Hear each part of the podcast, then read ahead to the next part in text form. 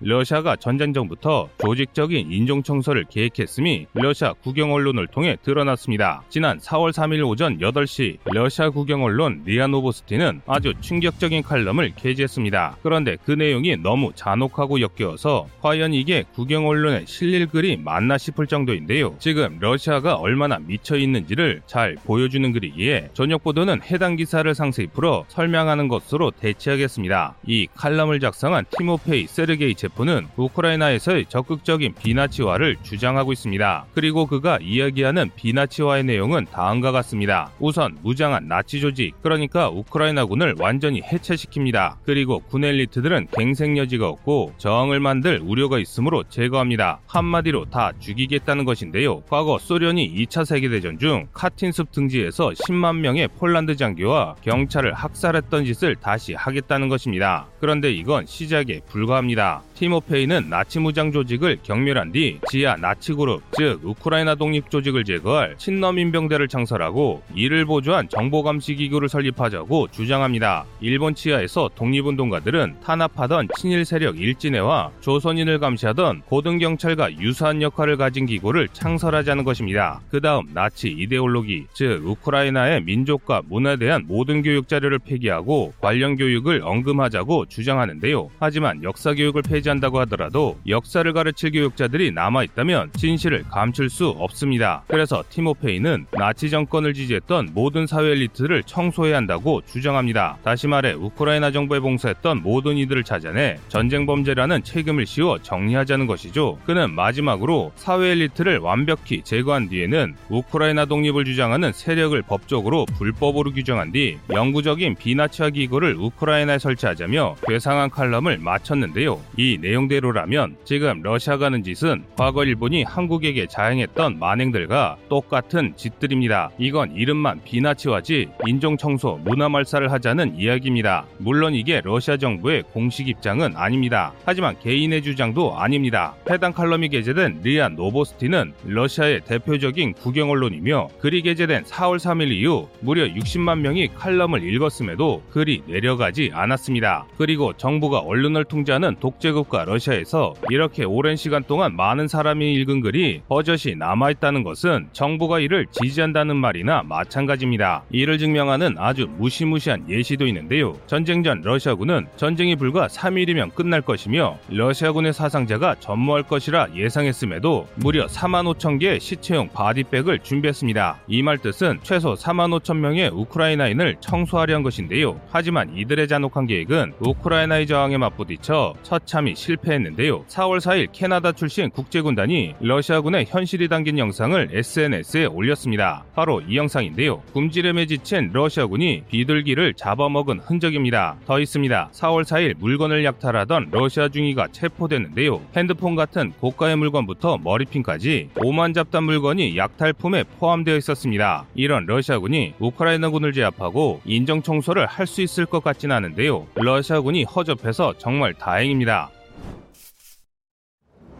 우크라이나 전쟁이 장기전으로 돌입함에 따라 세계 2위 군사강국 러시아의 밑바닥이 여실히 드러나고 있습니다. 일례로 세계 최대 공수군 VDV가 연이어 참패하면서 러시아 공수군이 그저 숫자만 많았을 뿐 현대전을 수행할 능력이 없다는 사실이 밝혀졌는데요. 반면 러시아를 상대하는 우크라이나의 공수부대는 적은 숫자에도 불구하고 엄청난 능력을 가졌음을 입증했습니다. 동해 번쩍 서해 번쩍 각지에서 나타나 뛰어난 실력으로 적들을 압도하면서 그동안 숨겨져 있던 능력이 전 세계에 알려진 것인데요. 이에 많은 이들이 우크라이나군이 거둔 뜻밖의 성과에 굉장히 놀랍다는 반응을 보이고 있습니다. 그런데 사실 이는 굉장히 당연한 결과입니다. 우크라이나군은 지난 2014년 크림 분쟁과 돈바스 내전에서 러시아군에게 참패한 뒤 절치부심하며 군을 개편했습니다. 가장 먼저 전투복을 서방과 비슷한 패턴으로 교체하면서 군대의 가장 기본인 전투복으로부터 시작해 자신들의 정체성을 확립했고 이후 2020년에는 계급도 서 서방 시그로 개편해 소련군과 이별했습니다. 우크라이나군의 편제를 나토식 편제로 바꾸고 미국과 적극적으로 교류한 것인데요. 또한 2015년부터 서부 리비우에 국제평화 유지 및 안보센터를 건설하고 미군과 캐나다군 같은 서방 국가의 베테랑 군인들과 교류하며 병사들을 훈련시켰습니다. 이 덕에 우크라이나군은 러시아에 패한 약소군에서 작지만 강한 군대로 탈바꿈했는데요. 이를 잘 보여준 사례가 바로 얼마 전 있었던 벨고로드 저유고 습격 사건입니다. 지난 4월 1일 새벽 우크라이나 동부 대도시 하르키우와 인접한 러시아의 도시 벨고로드에서 거대한 굉음이 일어났습니다. 무려 10만 1000배럴, 리터로는 1600만 리터에 달하는 막대한 양의 정제유가 담겨 있던 유류고가 폭발한 것인데요. 그런데 더 놀라운 것은 이 폭발이 다름 아닌 우크라이나 공격 헬기 편대의 기습 공격으로 일어났다는 것입니다. 우크라이나군이 소련제 공격 헬기인 미-24 하인드 두 기를 이용해 벨고로드의 석유 저장 시설에 로켓 공격을 가한 뒤 유유하게 전장을 이탈한 것이죠. 이 사실이 알려지자 한때 전 세계가 들썩였습니다. 세계 최강이라고 자부하던 러시아의 방공 무기들은 침묵했고 상대적으로 열악한 우크라이나 헬기가 러시아에 치명타를 입혔기 때문입니다. 이 때문에 현지 러시아인들이 다음날까지 공포에 떨었습니다. 아침이 밝은 뒤에야 겨우 진정할 수 있었는데요. 하지만 이렇게 한번 위기감을 느낀 러시아 주민들 사이에서 러시아 정부를 의심하는 이야기가 나오기 시작했습니다. 그동안 러시아의 선전선동을 믿던 사람들조차 왜 우크라이나 공군이 살아있으며 자신들의 방공망은 뭘 하고 있는지 의심을 하게 된 것입니다. 이는 상식적으로도 말이 안 되는 일입니다. 러시아의 방공망이 정상이었다면 절대 일어날 수 없었던 일이기 때문인데요. 당장 우크라이나 군이 이동한 거리부터 말이 안 됩니다. 사건이 일어난 벨고로드는 헬기 편대가 이륙한 것으로 추정되는 우크라이나의 하르키우에서 무려 70km나 떨어져 있습니다. 심지어 두 도시 사이에는 평야밖에 없습니다. 또 여기서 더욱 충격적인 것은 벨고로드를 공격한 헬기가 첨단의 최신의 헬기도 아니고 러시아산 구식 헬기였습니다. 이런 구식 헬기로 러시아의 방공망을 돌파해 기습 공격을 가했다는 것은 상식적으로 납득하기 어렵습니다. 즉 러시아 정부가 발표한 것처럼 러시아 방공망이 제대로 작동했다면 우크라이나에서 이륙한 헬기들이 바로 포착됐어야 했는데요. 그런데 러시아는 기본적인 탐색도 되지 않았습니다. 사건의 전황을 파악한 결과 여기 서 놀라운 사실이 하나 밝혀졌는데 당시 러시아의 방공망은 제대로 작동했다는 것입니다. 사실 우크라이나의 이번 공습은 목숨을 건 작전이었습니다. 앞에서 언급한 것처럼 우크라이나는 국토의 대부분이 평야지대에서 헬리콥터가 회피하거나 은폐할 수단이 거의 없기 때문에 방공망을 피하기가 매우 어렵습니다. 이를 해결하기 위해 우크라이나는 목숨을 건 초저공 비행 훈련을 실시했습니다. 지난 2021년 3월에 우크라이나군이 공개한 훈련 영상을 보시면 헬리콥터가 지면에서 불과 수십 미터밖에 안 되는 낮은 고도에서 비행하는 장면을 볼 수 있습니다. 이렇게 비행하면 방공 레이더에 전혀 포착되지 않아 방공망을 무력 화할 수 있는데요. 대신 주변 지형 지물에 의한 위협이 커지기 때문에 추락이나 돌풍에 의한 실속이 높아져 헬기 조종사는 말 그대로 목숨을 건 훈련을 실시하는 것입니다. 이 때문에 우크라이나 헬기 조종사들은 높은 수준의 훈련과 대담함이 필요합니다. 그러니까 이번 작전은 우크라이나군의 피땀 어린 목숨을 건 훈련의 결과였다는 것입니다. 장기화된 전장에서 우연은 없습니다. 우연처럼 보이는 숨겨진 실력만 있을 뿐입니다.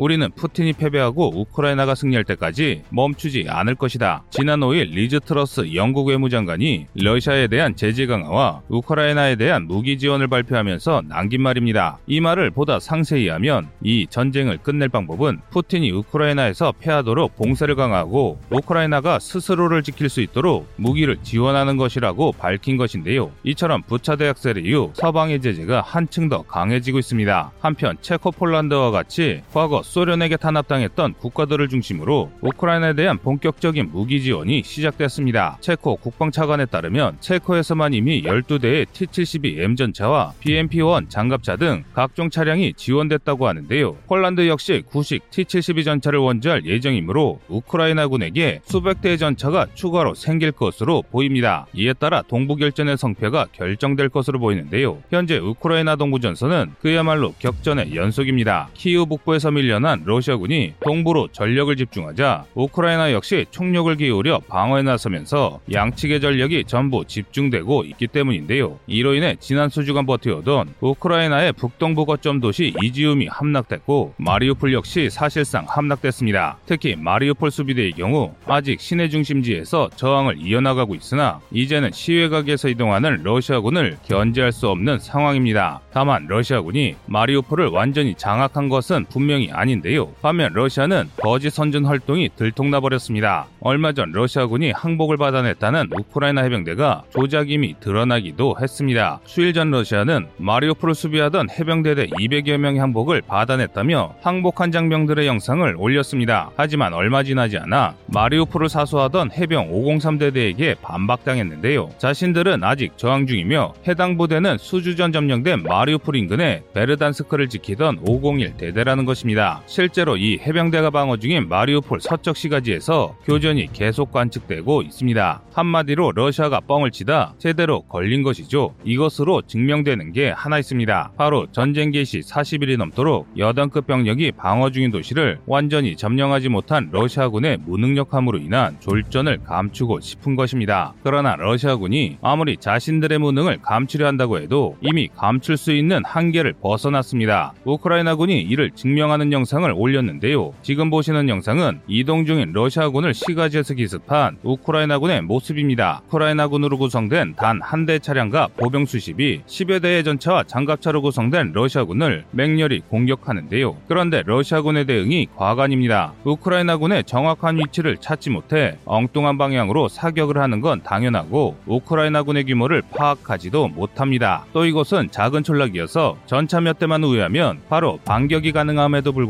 서둘러 전쟁에서 벗어나기 위해 도로를 따라 전진만 합니다. 더 황당한 건 우크라이나군의 공격을 벗어난 기갑 부대들이 다시 차분하게 상황을 파악해 아군을 지원하는 게 아니라 동료들을 내팽개치고 주랭랑을 친다는 것인데요. 이런 모습을 보면 어디 무명의 산적대도 러시아군보다 의리가 있을 것 같습니다. 이처럼 지금 우크라이나 전쟁은 용맹한 소수의 우크라이나군이 사기가 바닥을 치는 러시아군에게 끊임없이 소모를 강요하는 진흙탄 전쟁이 되고 있습니다. 하지만 그럼에도 불구하고 러시아는 전쟁을 멈출 생각이 없어 보입니다. 오히려 총력전을 위해 국민들에게 선전선동을 이어가고 있는데요. 러시아가 미쳐가고 있습니다. 전쟁을 일으킨 푸틴에 반대하거나 우크라이나에서 일어나는 전쟁 범죄를 비판하는 이들을 구속하고 전쟁을 지지하는 발언과 행동만이 허용되기 시작했습니다. 이런 모습에 서방 지도부는 당혹감을 감추지 못하고 있는데요. 엄청난 경제 제재와 우크라이나 전쟁에서의 엄청난 손실에도 러시아인들이 푸틴을 지지하는 것을 이해하지 못하는 것입니다. 이는 영국 총리 보리스 존슨의 발언으로도 알 수 있는데요. Access independent information from anywhere in the world. And when you find the truth, share it.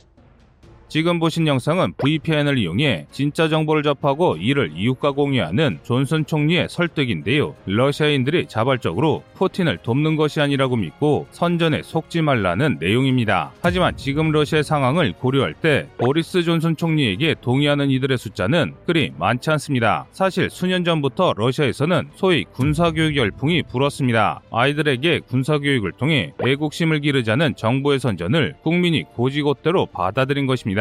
그 결과물이 바로 어린이 군사 조직 우나르미아인데요. 우나르미아는 8에서 16세 소년, 소녀들에게 러시아 민족주의와 군사교육 그리고 푸틴에 대한 충성을 교육합니다. 이를 통해 푸틴 정부에 자발적으로 충성하고 전쟁을 지지하도록 하는 것인데요. 한마디로 나치 유겐트와 다를 바 없는 조직으로 자식을 전장으로 내보내는 게 당연시 되는 것이 현재 러시아라는 것입니다. 물론 모든 러시아인들이 그런 것은 아닙니다. 많은 러시아인들이 그 중에서도 해외 정보를 접할 수 있는 IT 기술자들이 러시아의 실상을 깨닫고 정부에 반대하고 있습니다. 하지만 이들은 힘이 없고 결정적으로 수가 너무 적습니다. 그래서 지난 한 달 동안 무려 7만 명의 전문 기술자들이 러시아를 떠났습니다. 광기에 사로잡힌 러시아를 바꿀 수 없으니 조국을 등지고 해외로 탈출하는 것인데요. 이에 따라 러시아 내에서는 푸틴의 열성 지지자와 극우 민족주의자들만 남아 푸틴을 지지하는 세력은 날이 갈수록 힘이 강해지고 있습니다. 그런데 이들이 미쳐 날뛰는 것 것과 별개로 러시아군의 상태는 영 좋지 못합니다. 현재 러시아군은 심각한 장비 부족을 겪고 있습니다. 일선에서 사용하던 첨단 장비 중 상당수가 무리한 키이우 진격과 우회 작전으로 상실된 데다 1만 대에 달하던 치장 물자 중 상당수가 작동하지 않는 폐물이라는 사실이 뒤늦게 밝혀졌습니다. 이 때문에 이성급 병력인 돈바스 반군들에게는 2차 대전에서 사용하던 모신나강 소총과 소련제 철모, 심지어 맥신 기관총 등 온갖 고물들이 지급되고 있는데요. 그런데 여기서 더 황당한 것은 이 치장 물자가 그나마 관리가 잘 된 편에 속한다는 것입니다. 즉 과거 구소련 때 정비한 50년도 더 된 치장 물자가 온전하고 막대한 돈을 들여 개발한 러시아의 최종 병기는 불량품이 돼버린 것입니다. 그만큼 러시아군의 비리와 부패는 상상을 초월합니다. 또한 병사들에게 지급된 보조 도구들의 상태는 최악이라고 말하기도 민망할 정도인데요. 지금 보시는 사진은 우크라이나군이 러시아군으로부터 노획한 응급 키트입니다. 일단 겉보기부터 이게 과연 쓸 수 있는 도구인가 싶은데요. 그런데 속은 더 심합니다. 썩은 붕대 몇 개와 자동차 배기구라도 닦은 듯한 때투성이 수건 그리고 오염된 지열대 등 정상적인 물품이 없습니다. 러시아 국내가 아무리 전쟁의 광기에 휩싸인들 전방이 이래서야 러시아가 전쟁에서 이길 것 같지는 않습니다. 반면 우크라이나군은 부족한 장비에도 엄청난 성과를 거두고 있습니다. 이 영상도 그중 하나인데요. 보병이 무려 대전차 미사일을 조종해 러시아의 공격 헬기 KA-51을 격추시킨 장면입니다. 무조건 죽을 수밖에 없는 상황임에도 미사일을 지그재그로 조종해 정확히 명중시키는 장면에 감탄할 수밖에 없습니다. 그런데 놀랍게도 이런 장면이 전장 곳곳에서 발견되고 있습니다. 즉 지금의 우크라이나군은 한 발이라도 빗나가면 자신이 죽을 수도 있는 전장에 목숨을 다 바쳐 전투에 임하고 있는 것입니다. 이대로라면 러시아군이 100만 명으로 늘어난들 우크라이나를 꺾을 수 없을 것입니다.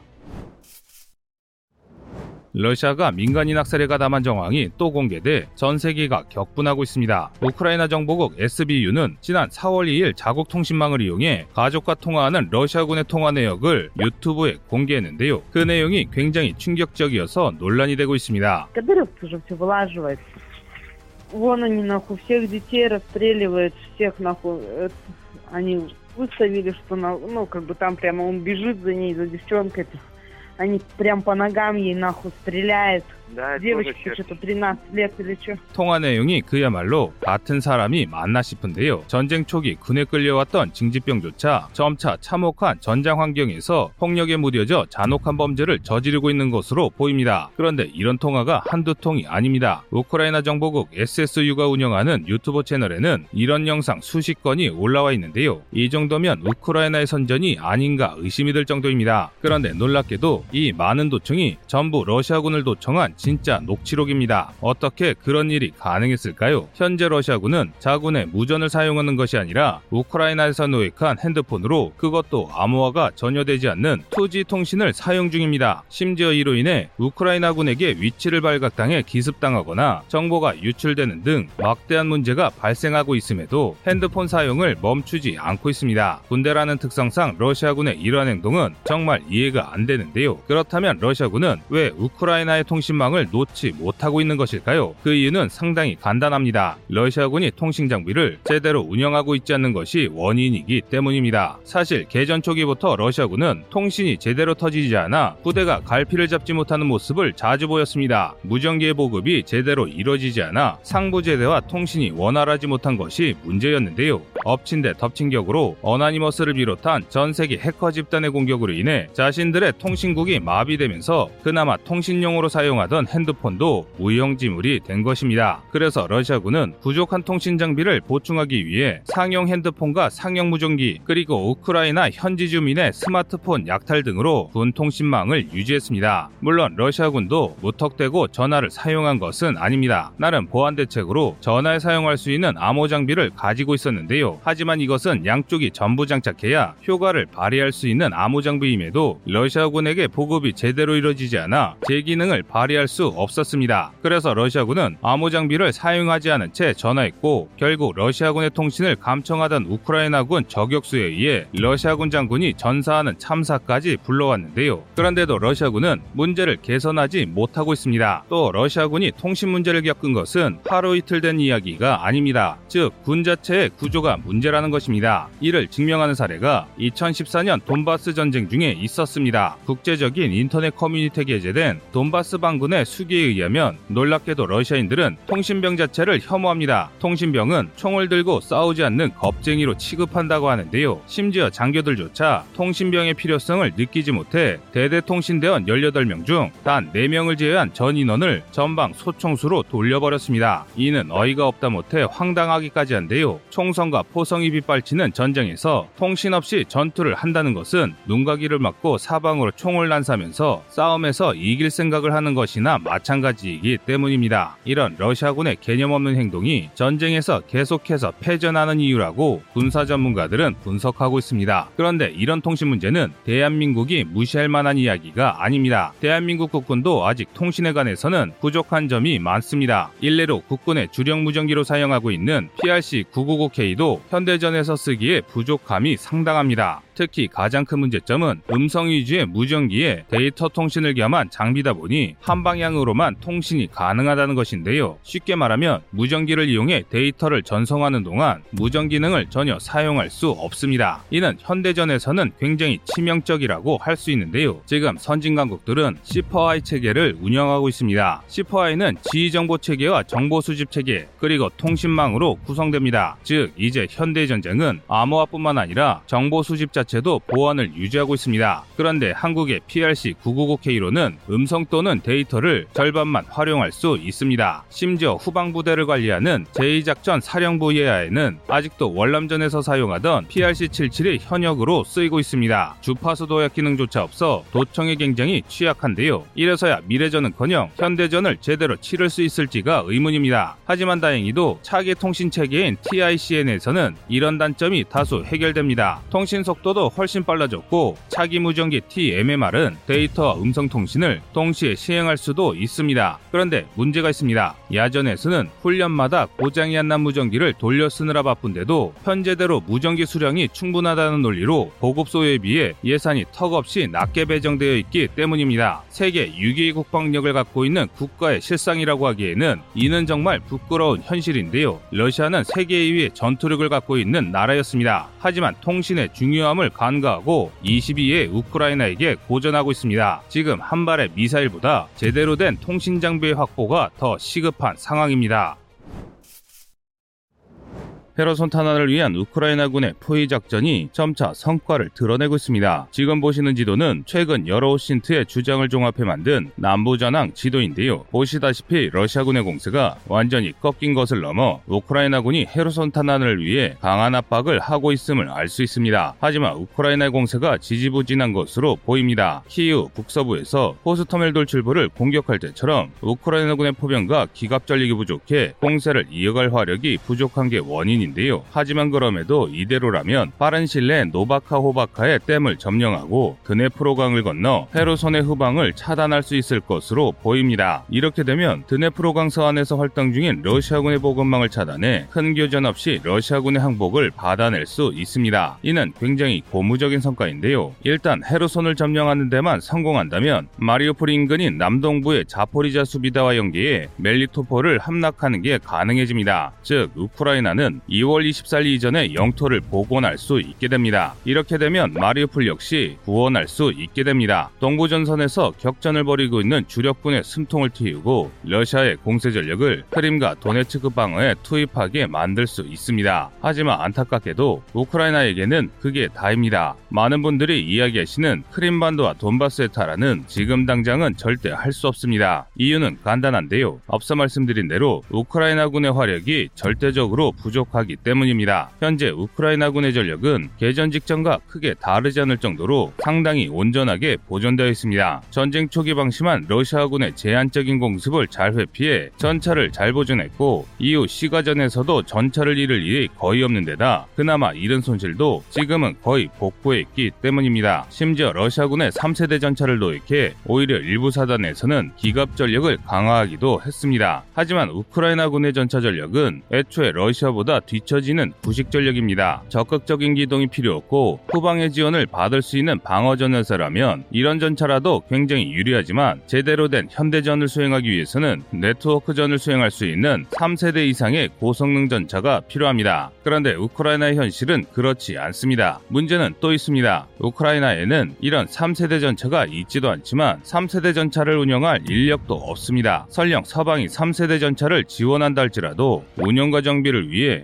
수만의 인력이 수개월간 전환 교육을 받아야 할 상황인데요. 현재 우크라이나군의 입장에서 이는 굉장한 출혈입니다. 한시가 급한 상황에 전쟁에 나설 수 있는 일성급 병력을 후방에서 놀려야 하기 때문입니다. 러시아가 우크라이나군을 제압할 수 있는 상황도 아닙니다. 지난 한 달간 러시아가 자랑하던 막강한 기갑부대는 우크라이나 평해의 고철 더미로 전락했고 야전 포병과 야전 방공망 역시 상당한 전력을 상실했습니다. 게다가 서방의 제재로 새로운 무기를 제 작하지도 못하고 있는데요. 따라서 러시아군이 동부에서 한두 번 더 공세에 실패해 전력을 잃는다면 우크라이나군을 상대로 버티는 것 이상의 행동은 할 수 없는 상황입니다. 그러니까 우크라이나 남부에서 전쟁 전 잃었던 영토를 회복한 뒤 양국이 크림반도 돈바스를 두고 수개월에서 수년에 걸친 소모전을 할 수밖에 없는 상황으로 지금의 전황이 흘러가고 있는 것인데요. 이에 따라 양국 모두 장기전을 준비하기 시작했습니다. 우크라이나는 서방제 고성능 공격 무기를 얻기 위한 외교 활동을 시작했고 러시아는 중국의 도움을 받기 위해 분주하게 움직이고 있습니다.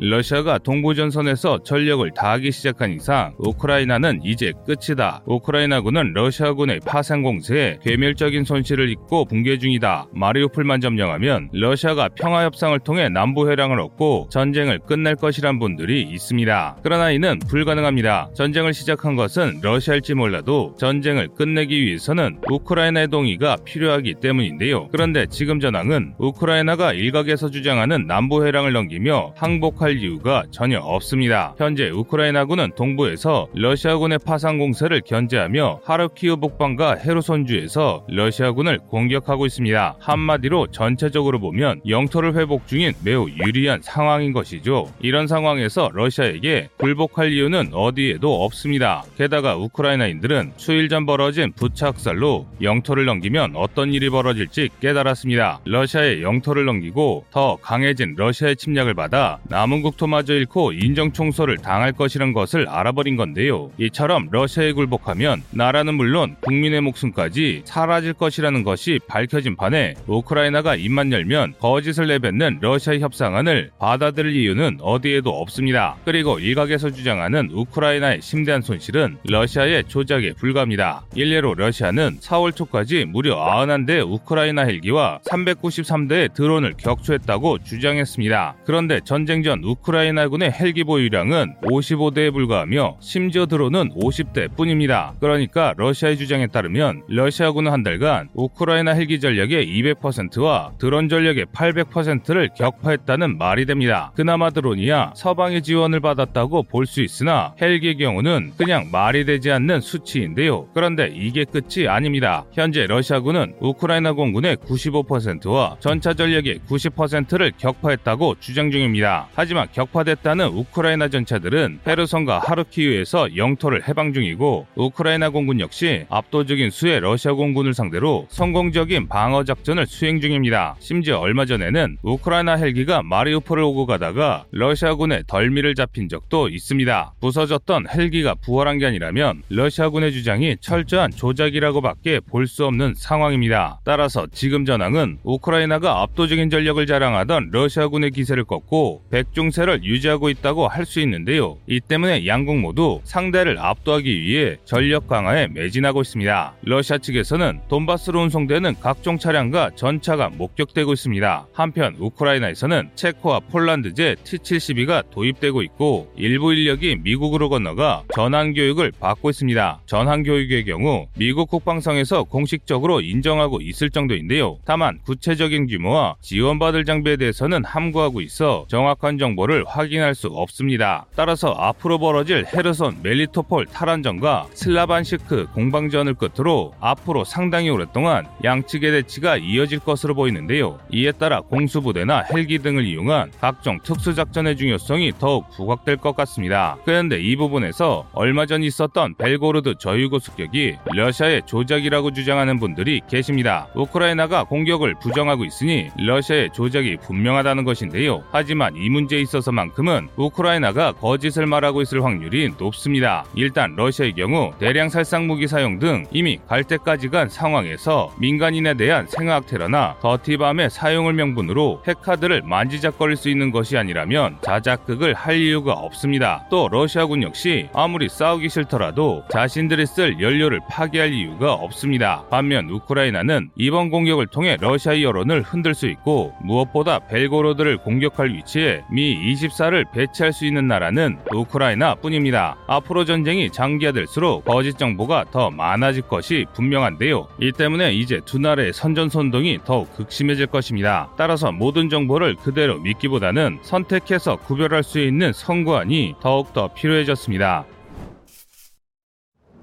러시아군이 쫄쫄 굶다 못해 우크라이나에서 감자를 훔쳐먹었습니다. 키우 침공이 한참이던 3월 27일 한 오신트는 러시아군이 슬라보티치에서 감자를 약탈하고 있다는 소식을 전파했습니다. 그런데 이 슬라보티치의 위치가 상당히 황당합니다. 최전선도 아닌 벨라루스의 적경 지역인데요. 보시는 바와 같이 슬라보티치는 체르니오 서쪽으로 벨라루스와 국경을 맞대고 있는 도시입니다. 그러니까 이곳은 러시아가 침략과 동시에 확보한 후방 보급 거점이라는 것이죠. 당연히 이곳에는 최전방에 러시아군이 먹고 마실 물자가 산처럼 쌓여 있어야 합니다. 그런데 그런 곳에서 러시아군이 물자가 모자라 감자를 훔치다 적발된 것입니다. 정말 어이가 없는데요. 대체 왜 이런 일이 일어난 것일까요? 이에 대해 세계적인 언론 매체 워싱턴 포스트에서 그 해답을 내놨습니다. 러시아군의 군수 문제에 대해 분석 기사를 내놓은 것인데요. 워싱턴 포스트는 군사 전문가들의 인터뷰를 통해 러시아군이 왜 제대로 된 보급을 받지 못하는지에 대해 상세히 분석했습니다. 이 분석에 따르면 러시아군의 보급 문제가 일어난 가장 첫 번째 요인은 바로 길어진 보급선입니다. 개전 초 러시아가 세운 완벽한 작전 계획은 우크라이나군의 격렬한 저항으로 인해 시작부터 완전히 틀어졌습니다. 순식간에 주요 도시를 장악할 예정이던 러시아 대대전투단은 버려진 개처럼 길가를 떠돌게 됐고 대충 준비했던 보급품은 순식간에 동인하고 말았습니다. 무엇보다 철도를 장악하지 못한 것이 뼈아팠습니다. 소련 시절부터 러시아군은 쓸데없이 길고 툭하면 진창이 되는 열악한 도로보다 한 번에 많은 물자를 수송할 수 있는 철도 수송을 선호했습니다. 그래서 이번 우크라이나 침공에서 철도 거점인 대도시를 조기에 점령할 계획을 세웠는데요. 하지만 러시아군은 남부 철도 거점인 헤르손과 멜리토폴 외에는 그 어떤 주요 도시도 점령하지 못했습니다. 심지어 러시아의 적경 지역인 체르니우에서는 우크라이나군 1 전차 여단의 기습 반격에 밀려 포위망조차 제대로 유지하지 못했는데요. 이 때문에 울며 겨자 먹기로 도로를 이용하기 시작했습니다. 하지만 도로마저 날씨가 풀리면서 라스푸티 차로 변해 진흙탕이 되고 말았습니다. 그 결과 전방으로 물자를 지원해야 할 호송대가 후방에서 대기 중이던 예비대 부대와 엉키는 대참사가 일어났는데요. 키우 북서부에 64km에 걸쳐 오도 가도 못한 부대가 바로 이런 경우입니다. 반면 대도시를 사수하는 데 성공한 우크라이나군은 철도를 적극적으로 활용했습니다. 적극적인 방공망 운용으로 러시아군의 공습을 차단한 뒤 각지의 전선으로 막대한 물자를 공급했는데요. 보시다시피 4월 5일 현재까지 우크라이나 철도는 러시아군이 점령했거나 교전 위험성이 높은 지역을 제외한 대부분의 지역에서 정상적으로 가동되고 있습니다. 그리고 이렇게 탄탄한 보급로를 통해 우크라이나 보급대는 서방에서 지원받은 물자를 예비군을 육성하는 서부와 전쟁이 한창인 동부로 신속하게 이송했는데요. 이에 반해 러시아의 상황은 처참합니다. 워싱턴 포스트에서는 길어진 보급로뿐 아니라 러시아군의 편제에도 심각한 문제가 있다고 지적했는데요. 현재 러시아의 대대전투단은 보급을 중요시 않고 전투에만 치중한 편제 때문에 전장에서 심각한 보급난을 겪고 있습니다. 좀 더 자세히 말씀 말씀드리자면 러시아군 대대전투단은 약 7에서 900명의 병력으로 편성됩니다. 그런데 이 중에서 전투병을 지원하는 병사는 150명이 채 되지 않습니다. 심지어 이 적은 지원병마저도 대다수가 전투병으로 차출됩니다. 그리고 러시아의 지원병에 대한 인식이 상당히 안 좋습니다. 러시아군 내에서 전방에서 싸우지 않는 비전투병과에 대한 혐오와 무시가 강하기 때문인데요. 그 결과 채소로 맞춰 넣은 지원 전력이 더 줄어들면서 정상적인 보급 임무를 수행할 수 없을 지경이 된 것입니다. 이는 정말 어리석은 짓입니다. 세계 최강인 미군과 비교해보면 더 확실히 체감되는데요. 워싱턴 포스트의 인터뷰에 응한 전직 미군 중령 알렉스 베르시니는 미군에는 한 명이 전투병과를 지원하면 10명이 지원병을 지원한다고 밝혔습니다. 실제로 미군은 전투원의 복지를 위해 현지 근무원을 채용하고 물자를 항공으로 배송합니다. 이런 미군의 군수 지원 능력을 보여주는 예시가 바로 버거킹입니다. 미군 은 전 세계 파병 지역에서 병사들의 복지를 위해 내부에 버거킹 매장을 지어 운영합니다. 하지만 이렇게 압도적인 군수 능력을 가진 미국조차도 전방 부대들이 물자 부족을 호소하는 일이 잦습니다. 전선으로 차출하는 러시아군의 보급이 부족한 것은 어찌 보면 지극히 당연한 일이라 할 수 있습니다. 이번 우크라이나 전쟁에 대해 전직 미군 중령 알렉스 베르시니는 러시아군의 갈팡질팡하는 공격 방식이 러시아군의 보급을 망쳤다고 주장합니다. 만약 러시아가 제공 우사를 확보한 뒤 정확한 목표를 설정하고 우크라이나의 거점을 차근차근 함락했다면 보급난이 있었을 리가 없다는 것입니다. 또 베르시니는 일반적인 기갑 부대가 보급 없이 진격할 수 있는 최대 거리는 193km이며 5에서 60km마다 보급, 의무, 정비가 가능한 전진기지가 있어야 원활한 군수 지원을 받으면서 진격이 가능하다고 주장했습니다. 그런데 러시아군은 베르시닌이 이야기한 보급의 기본을 철저히 무시했습니다. 오로지 빠른 돌파만을 위해 대대전투단을 무작정 도로로 밀어넣었는데요. 그 증거로 초기 공세에서 러시아군은 남부 헤르손까지 193km, 키이우까지 138km를 보급 없이 진격했습니다. 말 그대로 추가 보급 없이는 작전이 불가능한 한계까지 진격한 것입니다. 그 결과 러시아군은 전쟁 시작과 동시에 각지에서 돈자되고 말았습니다. 전쟁에서 가장 중요한 것은 신속이라는 격언에 몰두하다 전쟁에 많은 물자가 필요하고 적과 나를 알아야 이길 수 있다는 사실을 잊어버린 꼴인데요. 그 결과 러시아군은 입지 않아도 될 막대한 피해를 입고 키우에서 도망치듯 쫓겨나였습니다. 그런데 그럼에도 불구하고 러시아군은 아직도 제대로 된 보급선을 유지하지 못하고 있습니다. 이를 보여주는 단적인 예시가 호송대 부재인데요. 전쟁 초기 러시아군의 수송 트럭들은 전차 등 기갑 장비로 구성된 호송대의 어모 없이 기동하다가 우크라이나의 기습에 터져 나갔습니다. 심지어 단독으로 운영되다가 노획되는 일도 잦았는데요. 이렇게 보급선이 습격당하자 전방의 러시아군은 심각한 연료, 식량 부족을 겪었습니다. 이로 인해 굶주림에 지친 러시아군이 현지에서 약탈을 자행하는 모습이 많이 발견된 것입니다. 그런데 러시아군의 무능은 이게 끝이 아닙니다. 하나하나 따져보면 전쟁 준비가 전혀 안 됐다는 생각이 들 수밖에 없는데요. 우선 의무 지원이 전혀 이뤄지지 않았습니다. 이번 전쟁에서 러시아군은 최소 수만 명의 사상자가 발생했습니다. 하지만 부상당한 러시아 장병들을 지원할 의무자재는 사용 불가능할 수준으로 오염되거나 낡은 것이 전부였습니다. 심지어 차량을 지원할 보조 전력마저 터무니없이 부족합니다. 파괴된 전차를 회수할 군한 차량이 대대 전투단에 두 대밖에 없어 격렬한 전투가 벌어질 때마다 수리가 가능한 멀쩡한 장비들을 우크라이나군에게 뺏겼습니다. 그렇다고 공세에 쓸 무기가 충분한 것도 아닙니다.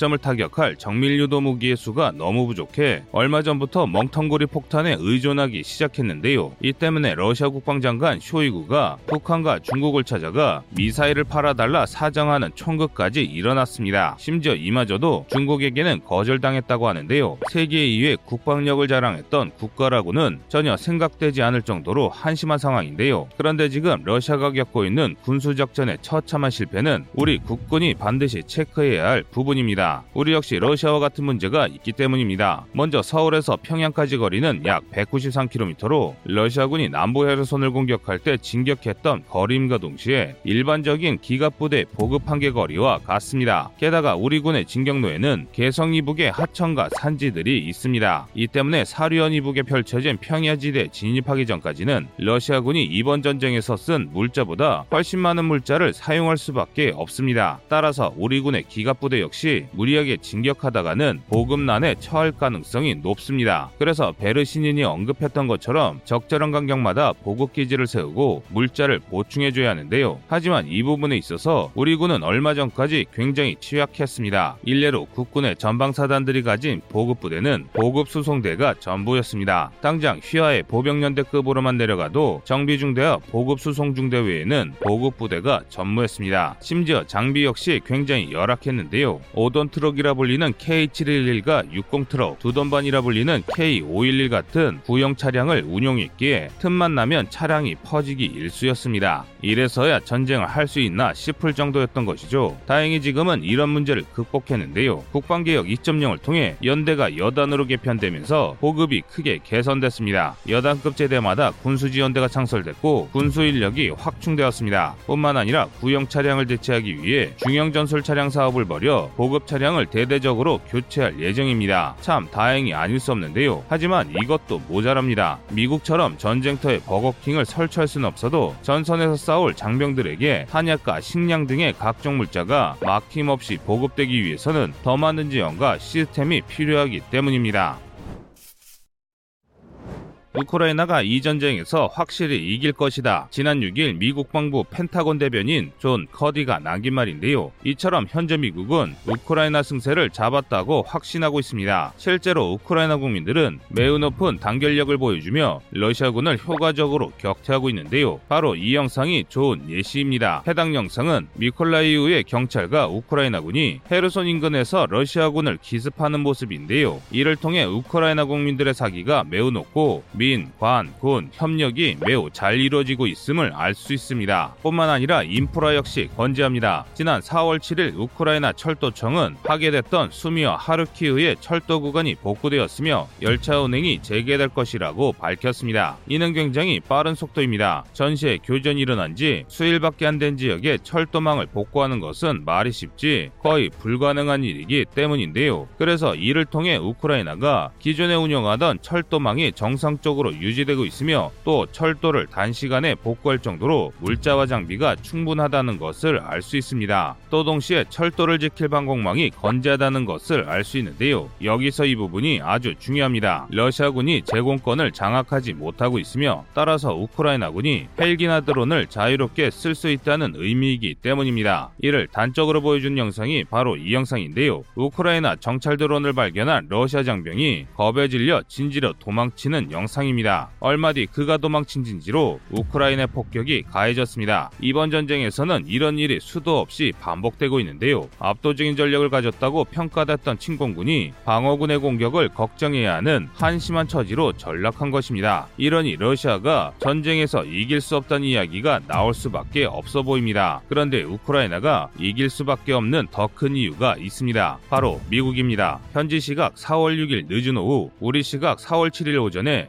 미 상원의원회에서 Lend-Lease 법안의 재개정이 만장일치로 찬성됐습니다. Lend-Lease 법은 무기대여법이라고도 불리는데요. 과거 2차 대전 당시 미국은 이 무기대여법으로 나치 독일에 맞서는 소련에게 7천대의 각종 전차와 만 대 이상의 항공기를 비롯한 엄청난 숫자의 장비를 공급했습니다. 그러니까 이런 엄청난 군수 지원을 우크라이나가 받게 됐다는 것입니다. 그렇다면 우크라이나가 받게 될 지원은 얼마나 될까요? 정답은 알 수 없습니다. 그 이유는 미국은 지난 한 달간 Lend-Lease 없이 5천 발의 Javelin과 5천만 달러 이상의 탄약을 포함해 총 17억 달러 규모의 지원을 했기 때문입니다. 그냥 지원하는 게 이 정도인데 법까지 만들면 대체 얼마나 많은 물자가 전해질지 감을 잡을 수도 없는데요. 확실한 것은 미 상원이 이번 Lend-Lease법에서 우크라이나가 크림과 돈바스를 되찾을 때까지 지원이 계속될 것이라고 법조항에 명기했다는 것입니다. 바꿔 말하면 전쟁이 끝날 때까지 무제한으로 지원하겠다는 것입니다. 것인데요. 따라서 서방의 제재로 무기를 만들 수 없어 북한의 미사일을 구걸하는 러시아가 무제한 원조를 받은 우크라이나를 이길 방법은 없습니다. 이제는 오히려 러시아가 나라의 운명을 걱정해야 할 처지인데요. 지난 4월 7일 유엔 총회에서 러시아의 인권 이사의 퇴출이 결정됐습니다. 대한민국을 포함한 93개국이 이에 찬성했는데요. 이에 따라 러시아의 외교적 고립이 심화되고 있습니다. 심지어 민간 기업과 개인들도 이런 흐름에 동참하고 있습니다. 세계적인 그 그래픽 프로그램사이자 게임 공급자인 에픽게임즈가 우크라이나에 1억 4천만 달러를 기부했고 지금 보시는 것처럼 많은 이들이 국제군단의 지원에 전장에 나서고 있습니다. 전쟁이 언제 끝날지는 몰라도 지난 100년간 강구했던 러시아의 패권이 몰락한 것은 확실해 보입니다.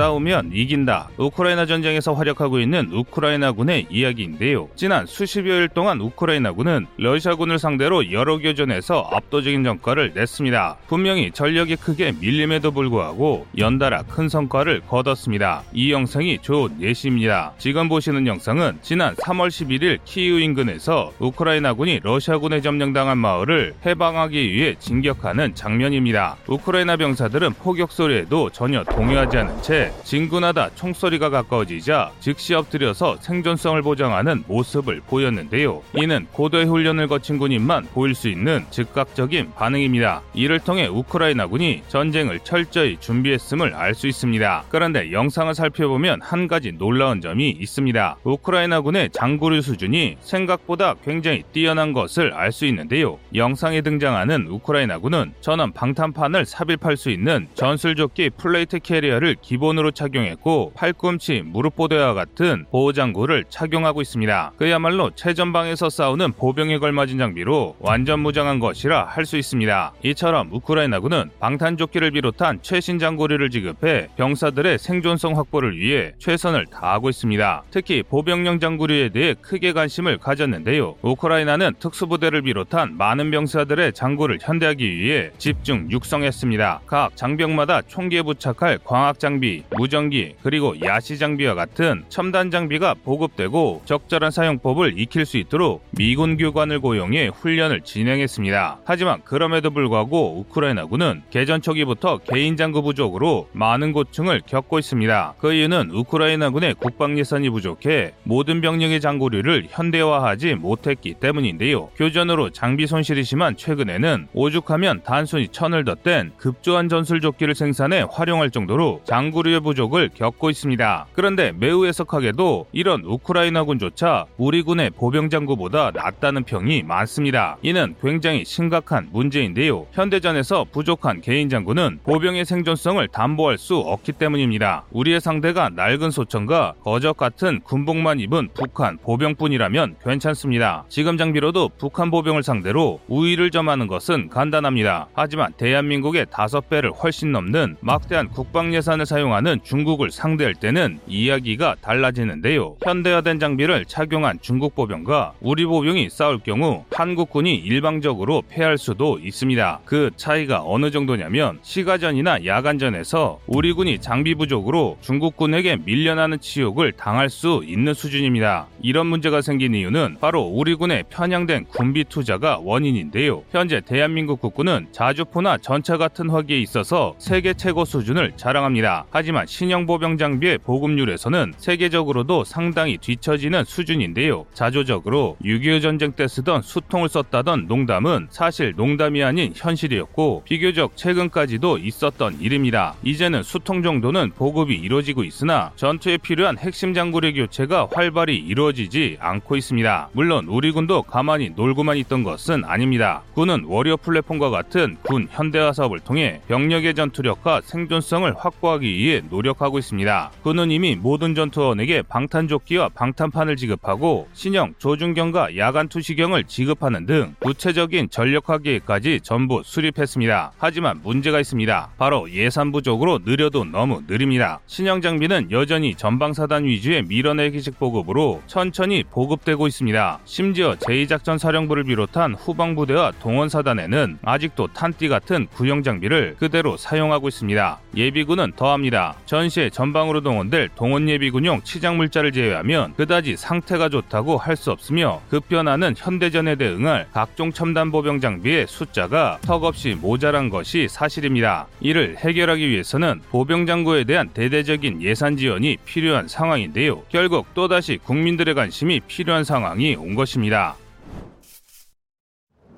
주말간 이지움을 돌파한 러시아군이 슬로반스크 점령을 시도하다 처참히 패퇴했습니다. 다섯 개 이상의 기갑 연대를 집중해 1점 돌파를 시도했지만 보병, 포병, 기갑의 재병 협동을 뚫지 못하고 큰 손실을 입은 채 후퇴했는데요. 하지만 아직까지 공세를 포기할 생각이 없어 보입니다. 그 증거로 러시아군의 대형 호송대가 또다시 발견됐는데요. 세계적인 위성지도 업체 막사르는 지난 10일 이지움의 후방인 북동부 지역에서 12.8km 길이의 호성대를 발견했다고 보도했습니다. 심지어 이들은 지난 3월에 64km 행렬과 달리 활발하게 기동 중이라고 하는데요. 따라서 이지움 남방에 위치한 러시아 공세병력이 이들의 지원을 받아 전투를 속행하려는 것으로 보입니다. 하지만 전황이 러시아의 의도대로는 흘러갈 것 같지는 않습니다. 이지움 방면으로 이동 중인 호송대가 급습받고 있다는 OSINT발 정보가 쏟아지고 있기 때문입니다. 하르키우의 포위망을 걷어낸 우크라이나군이 이지움 전선 서쪽에서 러시아군을 공격하고 있으므로 이는 어느 정도 사실일 것으로 보이는데요. 하지만 그럼에도 러시아군의 진격 시도 자체를 막지는 못하고 있습니다. 러시아군의 의도는 지도를 보면 명확히 알 수 있는데요. 보시다시피 현재 러시아군은 동부 전선의 우크라이나군을 남북으로 압박 중입니다. 남동부 방면에서 훌리아이폴레, 폴로히 라인을 때리고 동시에 북방에서 이지움, 슬로뱐스크를 돌파해 우크라이나 동부군을 포켓에 가둬 섬멸하겠다는 것인데요. 그런데 이는 러시아군의 망상에 불과합니다. 우선 지금 보여주고 있는 대대적인 우회 돌파는 러시아의 거창한 전력이라고만 할 수 있습니다. 우크라이나군의 전면 방어선을 돌파할 수 없으니 다른 가능성이 현재 떨어지는 유일한 방법을 시도하고 있을 뿐인데요. 이를 증명하는 것이 우크라이나 동부군의 선전입니다. 개전 50일을 앞두고 있는 4월 11일 현재 우크라이나 동부군은 방어선을 거의 그대로 사수 중입니다. 우크라이나는 지난 8년간 만들어둔 참호선의 덕을 톡톡히 보고 있는데요.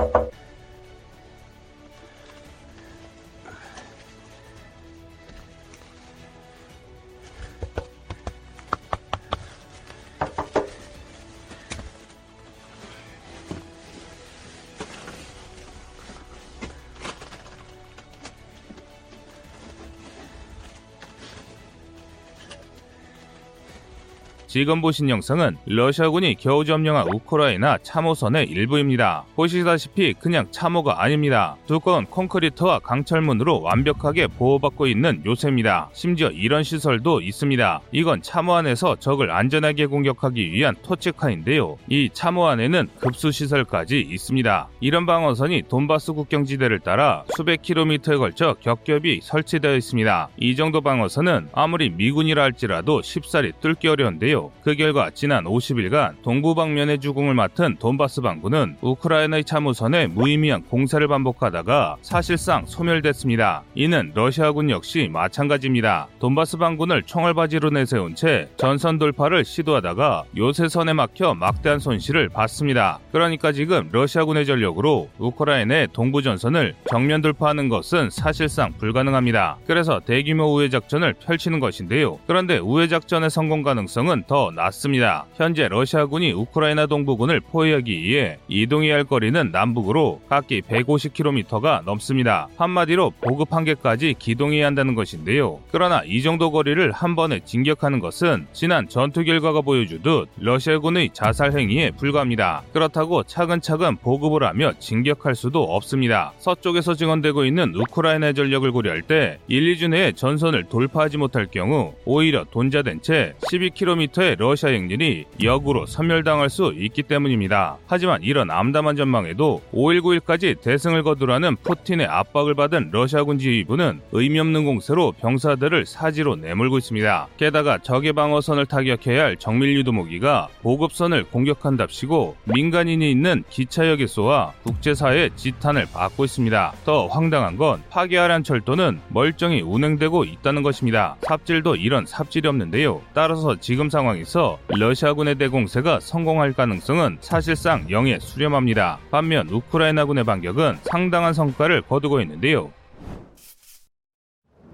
러시아군이 동부에서 대공세를 이어가고 있는 사이 남서부 헤르손에서는 우크라이나군인 러시아군을 반포위하는 데 성공했습니다.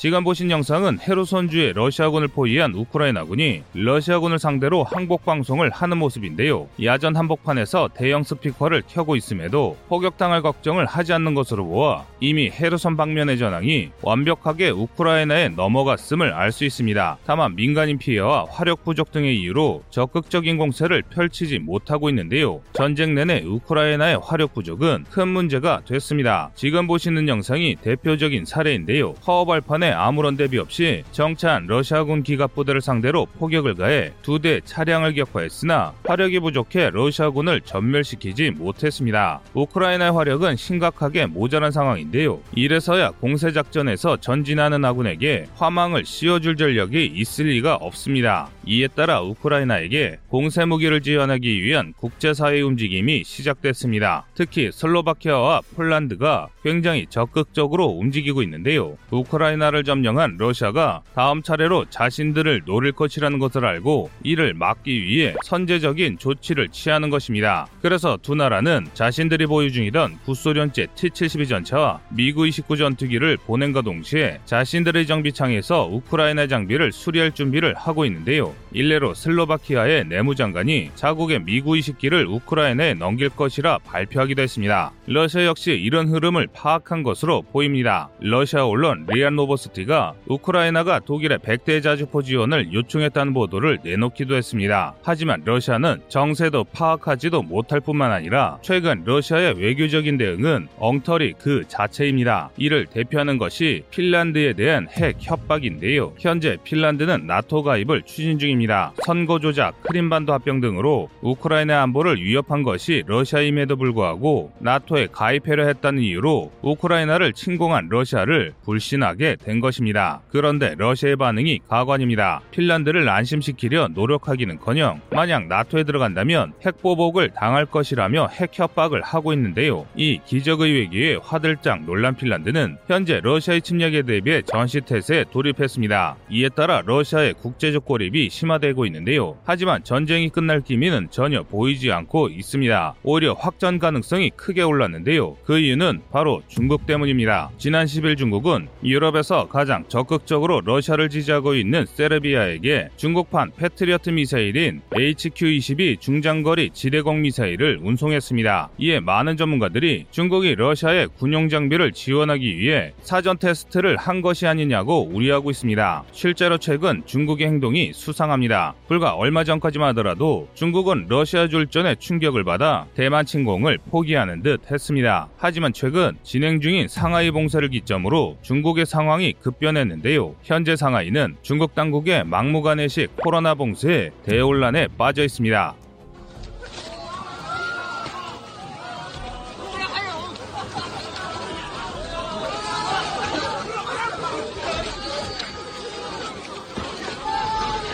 지금 보신 영상이 상하이 현지 상황인데요. 이로 인해 중국의 민심이 크게 흔들리고 있습니다. 그러나 중국 정부는 주민들의 생활을 살피지 않고 오히려 군을 투입해 혼란에 빠진 주민들을 탄압할 준비를 하고 있습니다. 중국이 이런 대처를 한 건 문제를 해결할 능력이 없기 때문입니다. 사실상 중국 몰락의 시발점이라고 해도 과언이 아닙니다. 그런데 상황이 이렇게 되자 중국 공산당이 생각을 바꿔먹기 시작했습니다. 어차피 망할 것이라면 가능성이 희박하더라도 대만 침공을 통해 몰락을 막아보자는 도박성 짙은 주장에 힘이 실리고 있는 것입니다. 이대로라면 우크라이나 전쟁 보도뿐만 아니라 동북아 전쟁 보도도 함께해야 할지도 모를 정도입니다. 그만큼 중국의 상황이 심각한데요.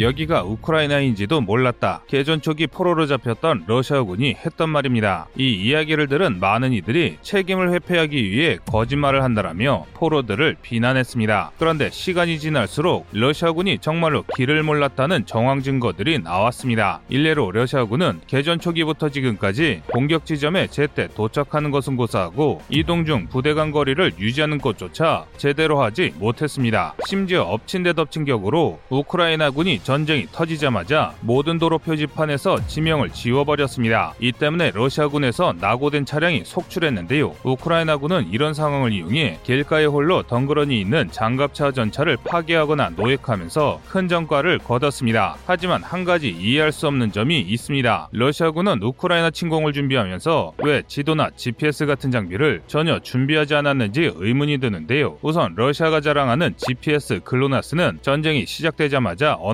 나니머스의 사이버 공격을 받아 무용지물이 됐습니다. 그래서 글로나스를 대체하기 위해 미리 준비해둔 작전 지도를 꺼냈는데요. 그런데 이게 또 문제가 심각했습니다. 한 우크라이나군이 SNS를 통해 이를 증명할 자료를 공개했는데요. 바로 러시아군이 사용하던 지도입니다. 충격적이게도 러시아군이 사용한 지도는 1993년 기준으로 제작된 지도입니다. 그러니까 소련이 붕괴된 지 얼마 지나지 않아 만든 지도였습니다. 당연한 말이지만 지난 30년 동안 우크라이나에는 새로운 도로와 시가지가 잔뜩 생겨났습니다. 이러니 구닥다리 지도를 든 러시아군이 길을 찾지 못했던 것은 당연한 일이었습니다. 심지어 이마저도 수량이 부족해 전쟁이 한창인 시기에 우크라이나 정부에 지도를 주문하다 적발되는 총극이 일어나기도 했습니다. 이제는 한심하다고 말하기도 입이 아플 정도인데요. 결국 러시아군은 궁여지책으로 몰래 밀반입한 휴대폰이나 우크라이나 현지인의 휴대폰을 약탈해서 GPS를 운영했습니다. 자타공인 세계 2위의 강군이었던 러시아군의 진실이 드러난 것입니다. 그리고 이런 러시아군의 추태는 러시아군이 현대전의 기본인 네트워크 중심전에 대한 준비가 전혀 안 되었음을 방증합니다. 네트워크전은 네트워크 중심 환경으로 변모한 전쟁에서 지휘통제와 감시 정찰을 네트워크로 통합해 작전하는 새로운 형태의 전쟁을 말하는데요. 이번 전쟁에서 러시아의 네트워크 전력량은 3,6군대 수준에 불과했습니다. 그렇다고 러시아가 미래전에 대비하지 않았던 것은 아닙니다. 러시아군은 일명 하이브리드전이라고 불리는 전쟁을 계획했었는데 요. 자세히 설명하자면 정보전을 활용해 적국의 군대를 무력화하는 비군사적 수단과 강력한 러시아군의 타격력을 이용한 군사적 수단을 혼합해 전쟁에서 이기겠다는 구상입니다. 하지만 현실은 달랐습니다. 러시아군은 타격 능력 확대에 꼭 필요한 기본적인 네트워크 전 장비조차 제대로 보급하지 못했습니다. 그 이유는 예산 부족과 방산 비리 때문이었는데요. 그래서 러시아군이 운영하는 대부분의 무기 체계에 네트워크 장비가 탑재되지 않았습니다. 심지어 나름 개량을 한 T-72B3 같은 신형 전차 역시 사정이 그리 다를 게 없었습니다. 이 때문에 러시아군의 기갑 부대들이 전장 한복판에서 길을 찾아 헤매다 뿔뿔이 흩어져 각개 격파당했는데요. 그런데 이 네트워크의 작전 역량의 부족은 우리 대한민국 국군 역시 굉장히 주의 깊게 살펴봐야 할 대목입니다. 현재 국군은 KJCCS라는 이름의 합동 C4I를 통해 육해공군의 지휘 체계를 하나로 통합해 운영하고 있습니다. 그리고 하위 제대는 육군의 ATCIS, 공군의 AFCCS와 같은 여러 C4I 체계를 통해 전장을 지휘하고 있습니다. 그 중에서도 ATCIS의 경우 GPS 장비를 통해 각 제대의 위치를 실시간으로 확인하고 명령을 하달할 수 있습니다. 뿐만 아니라 ATCIS 자체의 연동 기능을 활용해 포병의 BTCS A1 계산기에 직접 사격 명령 하달도 가능합니다. 시스템 자체가 없는 러시아군에 비하면 비교할 수 없을 정도로 우수한 군대입니다. 하지만 문제가 있습니다. 바로 한국의 장비들이 너무 오래됐습니다. BTCS A1의 경우 개발 시기에 탑재된 낡은 지도를 아직 사용하고 있는데 이로 인해 러시아군과 같이 목표를 오판할 가능성이 상당합니다. 당연히 우리 군도 이를 인지하고 있고 개량 사업을 적극적으로 진행하고 있는데요. BTCS A2와 ATCS 개량 사업을 통해 약 2024년 이내에 네트워크 장비의 최신화를 추진 중입니다. 그러나 완벽한 자주 국방을 위해서는 한시라도 더 빨리 더 많은 신형 장비가 도입돼야 합니다. 우리 군이 이번 전쟁을 교훈 삼아 노후화되고 관리가 안 된 무기 체계가 얼마 나 치명적인지 잘 알게 됐습니다. 러시아의 화학무기 사용이 확인돼 논란이 일고 있습니다. 지난 11일 마리우폴 수비대에서 러시아군이 화학무기를 사용하기 시작했다는 주장이 제기됐습니다. 수비대에 따르면 러시아가 드론을 이용해 무차별적인 화학 공격을 하고 있다고 하는데요. 이에 서방이 즉각적으로 반응하기 시작했습니다. 같은 날 리즈 트러스 영국 외무장관은 상세한 내용을 검증하기 위해 긴급 행동을 시작했다고 밝혔습니다. 하지만 이를 확인하는 것은 굉장히 어려울 것으로 보입니다. 러시아군이 포위한 마리우폴을 상대로 조사단을 파견하는 것이 사실상 불가능하고 역으로 정보를 전달하는 것도 그리 쉽지 않기 때문인데요. 현실적으로 러시아군이 본격적이고 전면적인 화학무기 사용을 개시하기 전까지는 러시아의 화학무기 사용을 입증할 방법이 없는 것이나 마찬가지입니다. 하지만 러시아가 화학무기 사용을 염두에 두고 있다는 이야기는 반대로 우크라이나의 방어가 상당히 견고하다는 뜻입니다. 4월 12일 현재 마리우폴은 아직도 함락당하지 않았습니다. 지금 보고 계시는 4월 10일자 전황 지도에서 그다지 달라진 게 없는데요. 수비대 결상전에 가로막혀 이틀이 지난 지금도 동서로 나뉜 우크라이나군을 제압하지 못하고 있는 상황입니다. 이는 세계 알려진 것 이상으로 러시아군의 전투력이 그만큼 낮기 때문인데요. 이를 증명할 자료들은 차고도 넘칩니다.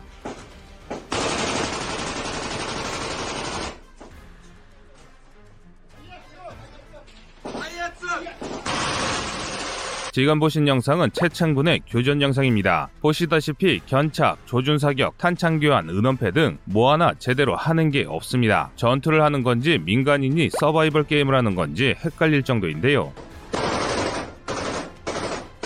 시가지에서 이렇게 전투를 하는 것은 그냥 죽여달라는 말이나 마찬가지입니다. 이에 대해 서방의 군사 전문가들은 체첸군과 러시아군 전체의 기본적인 작전 역량이 매우 떨어진다는 분석을 내놨습니다. 특히 시가지 내의 기갑 부대가 도로를 따라 무지성으로 밀어내는 것에 대한 비판이 많았는데요. 아군과 떨어져 도로를 따라 깊숙이 진격하다가 각계격파 당할 가능성이 높다는 것입니다. 실제로 지난 전쟁 내내 마리우폴로 진입했던 러시아군은 우크라이나군의 반격에 측면을 내주며 여러 차례 부대가 완전히 와해되는 수모를 겪었습니다. 이뿐만이 아닙니다. 지금 세계적으로 논란이 되고 있는 러시아군의 무차별 포격은 사실 시가전에서 그다지 좋은 작전이 아닙니다. 도시의 모든 건물을 완전히 파괴하고 한 채 틈도 없이 물샐 틈 없는 포위망을 구축할 게 아니라면 오히려 적의 숨기 좋은 은폐물을 늘려주고 러시아군의 기동을 막는 장애물을 늘리는 꼴이 되기 때문입니다. 그런데 이런 추태에도 불구하고 많은 이들은 러시아가 전진을 하고 있으며 폐허가 되고 있는 것은 우크라이나의 도시다라고 말하면서 러시아가 승리하고 있다고 주장하고 있습니다. 그런데 이는 사실이 아닙니다. 도시가 파괴되는 것과 야전에서 진격을 하는 것이 승리라면 옛 나치 독일이 소련을 꺾었어야 했습니다. 당시 독일은 압도적인 화력과 장비로 스탈린그라드를 폐허로 만들고 카프카스 산맥까지 진격했는데요. 그러나 소모전이라는 수렁에 빠져 병력 손실만 반복하다 스탈린그라드 전투로 주력을 잃고 기껏 점령한 볼가강 서쪽의 도시들과 카프카스의 유전지대를 토해내야 했습니다. 그러니까 러시아가 아무리 많이 전진하고 많은 도시를 파괴한들 우크라이나군을 포위 섬멸하거나 핵심 대 도시를 장악하지 못하는 이상 러시아가 전쟁에 이길 방법은 없습니다. 하지만 그럼에도 무능한 러시아군 상층부는 현실을 부정하며 병사들을 소모품으로 취급하며 돌격 명령만 반복하고 있습니다. 이로 인해 지금 이 순간에도 불과 수 킬로미터를 전진하기 위해 수천 명의 러시아군이 목숨을 잃고 있는데요. 이런 상황이 반복되면 전쟁이 끝나기도 전에 러시아의 모든 젊은 남성이 몰살당할 판입니다. 그런데 이런 끔찍한 상황을 바꿀 만한 사건이 일어났습니다. 바로 러시아 정부의 디폴트가 가시화된 것인데요.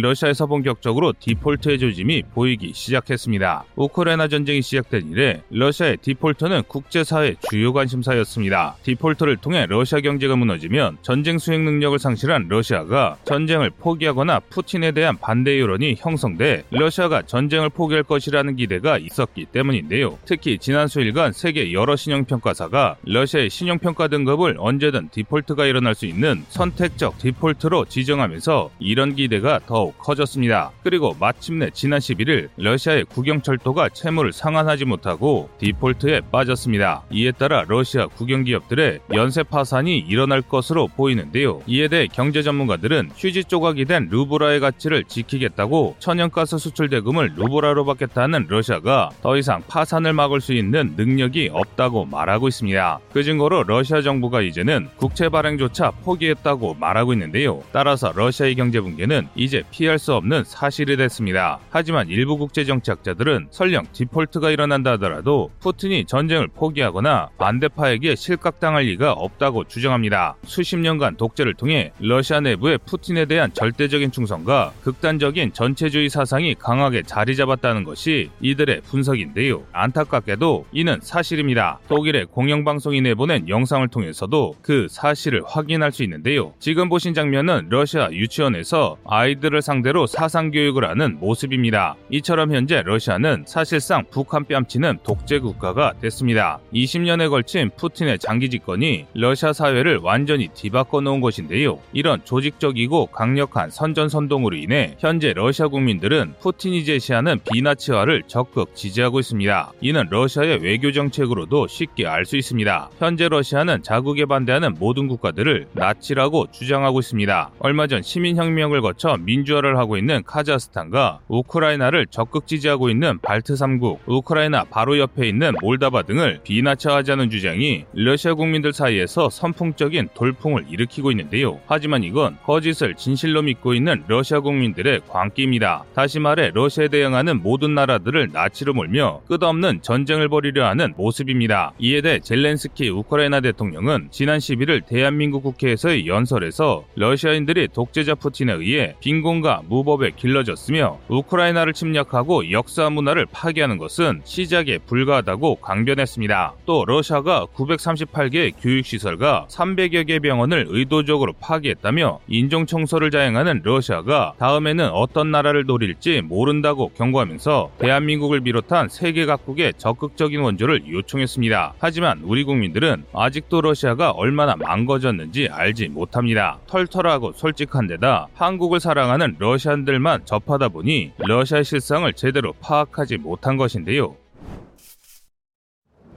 국내에서 우크라이나 전쟁은 서방의 조작이다라고 주장하는 사람들이 늘고 있어 화제입니다. 이들에 따르면 지금 벌어지고 있는 우크라이나 전쟁은 전부 사기라고 주장하고 있는데요. 그 근거로 이번 전쟁에 등장했던 64km의 행렬을 이야기하고 있습니다. 지난 2월 말부터 3월 중순까지 러시아군의 대행렬이 키우 북서부에서 멈춰선 일이 있었습니다. 무려 22여일을 키우 도심에서 37km 떨어진 지점에서 오도 가도 못한 것인데요. 일부 전쟁 조작론자들은 이런 일이 전 전쟁에서 절대 일어날 수 없는 일이라고 말합니다. 아무리 무능한 군대라도 전시에 수십 킬로미터에 걸쳐 멈춰서 있는 군대가 있을 리가 없고 40킬로미터도 안 되는 거리면 우크라이나에 포병을 동원해 간단히 제압할 수 있다는 게 이들의 논리였는데요. 하지만 이는 지극히 한국적인 생각에 기반을 둔 착각에 불과합니다. 37km라는 거리는 세계 최강의 자주포 전력을 가진 우리 국군에게나 가까운 거리이지 세계 22위의 군사력을 가진 우크라이나에게 37km 떨어진 적의 대규모 대규모 행렬은 그저 그림의 떡에 불과합니다. 즉 우크라이나는 돈자된 64km나 펼쳐진 러시아군을 공격할 방법이 없습니다. 현재 우크라이나군이 운영하는 자주포는 2S1 그보즈디카와 2S3 아카치아입니다. 그리고 이 자주포들의 사거리는 구형 K55와 비슷한 20여 킬로밖에 안 돼 러시아군의 행렬을 공격할 수 없습니다. 심지어 이마저도 모자라 대부분의 포병은 소련 시절 배치된 구형 122mm, 155mm 견인포를 사용하는데요. 이런 포 포병들로는 러시아군 행렬에 접근하다가는 오히려 반격당해 선멸당할 게 분명합니다. 물론 그렇다고 우크라이나군의 공격 수단이 아예 없던 것은 아닙니다. 소수의 지대지 탄도미사일과 살아남은 전폭기 몇 대, 그리고 수십 대의 2S-19 무스타임과 자체 개발한 2S-22 보다나 자주포를 사용할 수 있었습니다. 특히 보다나는 우크라이나군 최초의 155mm 자주포로 사거리가 약 60km에 달하는데요. 이는 우리 군의 최신 자주포인 K9A1의 사거리인 40km를 뛰어넘는 우수한 성능입니다. 하지만 그럼에도 우크라이나군은 결국 행렬에 유의미한 타격을 주는 데는 실패하고 말았습니다. 그 이유는 간단합니다. 우크라이나는 러시아군의 방공 장비가 득실거리는 곳으로 전폭기를 투입할 수 없었고 또 장거리로 발사할 수 있는 자주포의 숫자가 너무 적어 제대로 타격을 줄 수 없었는데요. 그러니까 우크라이나군이 공격할 수 있는 적을 놓아줬다는 이야기는 사실이 아니란 것입니다. 결론은 이런 착각이 일어날 정도로 한국 포병이 강한 강하다는 방증이기도 한데요. 지금 우리 군은 러시아군조차 압살해버릴 수 있는 강력한 포병 전력을 보유 중입니다. 일례로 러시아군이 주력으로 운영 중인 2S-19 무스타임 자주포의 최대 사거리는 36km로 K9 기본형의 최대 사거리인 40km에도 미치지 못합니다. 그마저도 밀리터리 밸런스 2020을 기준으로 겨우 500문에 불과한데요. 이는 1300문의 K9을 보유한 우리나라에 비하면 새 발의 피조차 안 되는 수준입니다. 러시아 침공군의 전 전체 포병을 합쳐도 우리 군이 보유한 155mm 자주포보다 적을 정도인데요. 그렇다고 러시아가 차세대 자주포 개발을 등한시한 것은 아닙니다. 사거리 70km에 달하는 2S-35 칼리차 SV 같은 대포를 개발해 우리나라를 위협하기도 했습니다. 하지만 러시아군 특유의 비리로 인해 배치는커녕 양산조차 제대로 되지 못했습니다. 반면 대한민국은 러시아도 압살할 수준의 강한 포병이 있음에도 포병 부대 전력 강화에 더 매진하고 있습니다. 그 이유는 북한과 중국의 위협이 문제시되기 때문인데요. 일례로 북한군이 가진 170mm 대포는 사격 준비에 30분이나 걸리고 명중률이 형편없다는 끔찍한 단점을 가지고 있으나 사거리가 60km에 달해 현용 K9으로 제압할 수 없습니다. 게다가 중국의 북부 정부가 사용할 가능성이 높은 PLG-05 자주포는 사거리가 50km가 넘습니다. 이 역시 K9A1으로는 쉽게 제압할 수 없는데요. 따라서 한시라도 빨리 야전에 더 우수한 무기를 배치해야 한다는 주장이 힘을 얻고 있습니다. 다행히 한국의 기술적인 준비는 잘 진행되고 있는데요. 우리 군 개발진은 이미 K9용 사거리 연장탄인 HE 랩탄을 개발해 54km의 적을 정밀 타격할 수 있습니다. 또 완전 무인 포탑을 가진 K9A A2를 개발해 적을 압도할 기술을 확보하기 위해 노력 중입니다. 그런데 문제가 생겼습니다. 바로 개발된 무기의 정보와 실물이 현장에 전달되지 않는다는 것인데요. 포병 장교들의 증언에 따르면 일선 지휘관들 중 상당수가 H랩탄의 존재를 모르는 경우가 허다합니다. 또 야전 부대에서는 단 한 번도 본 적이 없다며 당황하는 이가 대부분인데요. 즉 야전과 개발 현장 사이에 괴리가 생긴 것입니다. 이런 문제를 해결하기 위해서는 군과 개발 진의 교류를 늘리고 새로 개발한 탄약을 적극적으로 채용해 운영해야 합니다. 아무리 우리 개발진이 2030년대 58구 경장 포신과 정밀 유도 포탄을 적용한 첨단 화포를 만들어도 야전에서 실질적으로 사용하는 군과 운용병들이 새로운 무기에 걸맞은 전술을 준비하지 못한다면 그저 빛 좋은 개살구가 될 수밖에 없기 때문입니다. 그동안 언론에 공개된 것과 반대로 우크라이나 마리우폴의 36 해병여단과 아조프 연대가 러시아군에 기습 반격을 가했습니다. 이를 통해 마리우폴 수비대를 동서로 나눴던 러시아군을 역으로 섬멸시키고 36 해병여단의 포위를 푸는 성과를 거뒀는데요. 불과 하루 전 연료와 탄약이 떨어진 36여단이 곧 항복할 것이라는 트윗이 올라오며 마리우폴 해병대가 곧 전멸할 것이라는 주장을 했지만 이것은 사실 러시아가 해킹을 통해 트윗을 탈취한 자작극이었습니다. 모두 다 전멸할 것이라고 생각했던 우크라이나군이 명백한 전가로 러시아의 거짓 선동을 깨버린 것입니다. 작은 병력이지만 이는 정말 대단하다고밖에 말할 수 없는데요. 이로써 마리오폴을 포위한 러시아군의 시가적 능력이 굉장히 떨어진다는 것이 다시 한번 입증됐습니다. 당장 이번 전투만 해도 그렇습니다. 포위망을 구성한 러시아군의 각 부대가 서로 잘 연결되어 있었다면 반격을 가했던 마리오폴 수비대가 오히려 역습을 당하며 전멸당했을 게 분명합니다. 그러나 패배한 것은 러시아였습니다. 해병과 기갑사단, 돈바스 반군, 체첸군으로 구성된 러시아의 잡탕 부대가 제대로 된 연계 없이 무질선 작전을 하다가 각계 격파를 당한 것 것으로 보이는데요. 만약 이게 사실이라면 러시아가 마리우폴을 점령하는 데는 지금 상황에서도 1개월 이상이 소요될 것입니다. 하지만 우크라이나가 이를 가만히 두고 볼 리가 없습니다. 지금 이 순간에도 마리우폴을 고안하기 위한 우크라이나군의 움직임이 계속되고 있기 때문인데요. 이 지도는 영국 국방부가 한국 시간으로 13일 새벽 2시에 올린 12일 전황 지도입니다. 붉은색이 러시아군의 점령지인데요. 그런데 특이한 점이 있습니다. 빗금을 친 지역이 아주 많다는 것인데요. 이 빗금을 친 지역은 바로 경합지입니다. 그러니까 격전으로 승자를 가릴 수 없는 지역을 말합니다. 그런데 마리우폴 인근에 이 경합지가 상당히 가깝습니다. 이 자료를 보면 우크라이나군이 마리우폴의 봉쇄를 뚫기 위해 진격 중임이 명확히 드러나는데요. 따라서 만약 마리우폴 수비대가 지금처럼만 버텨주고 러시아군의 전술에 큰 변화가 없다면 수주인 의 우크라이나군이 마리우폴을 해방할 수 있을 것으로 보입니다. 다만 앞선 영상들에서 여러 차례 설명드렸듯이 현재 우크라이나는 다주포와 다련장, 전차 등의 공세 무기 부족으로 대대적인 반격에 나서지 못하고 있는 것으로 보입니다. 아무래도 대다수 장비가 동부 전선에서 러시아군의 파상 공세를 막아야 하기 때문인데요. 그러나 그다지 걱정할 것은 없어 보입니다. 지금 보시는 지도는 우크라이나 동부 최전선의 상황인데요. 얼핏 보면 러시아군이 사방으로 뻗어나가며 수일 내에 우크라이나 동부를 함락할 것처럼 위태로워 보입니다. 그런데 현실은 이와 정반대입니다. 지도를 자세히 보시 면 그 사실을 알 수 있습니다. 바로 러시아군에게는 명확한 목표가 없다는 것입니다. 최대 격진진 이줌에서 뻗어나간 러시아군의 진군로의 형태를 통해 그 사실을 알 수 있는데요.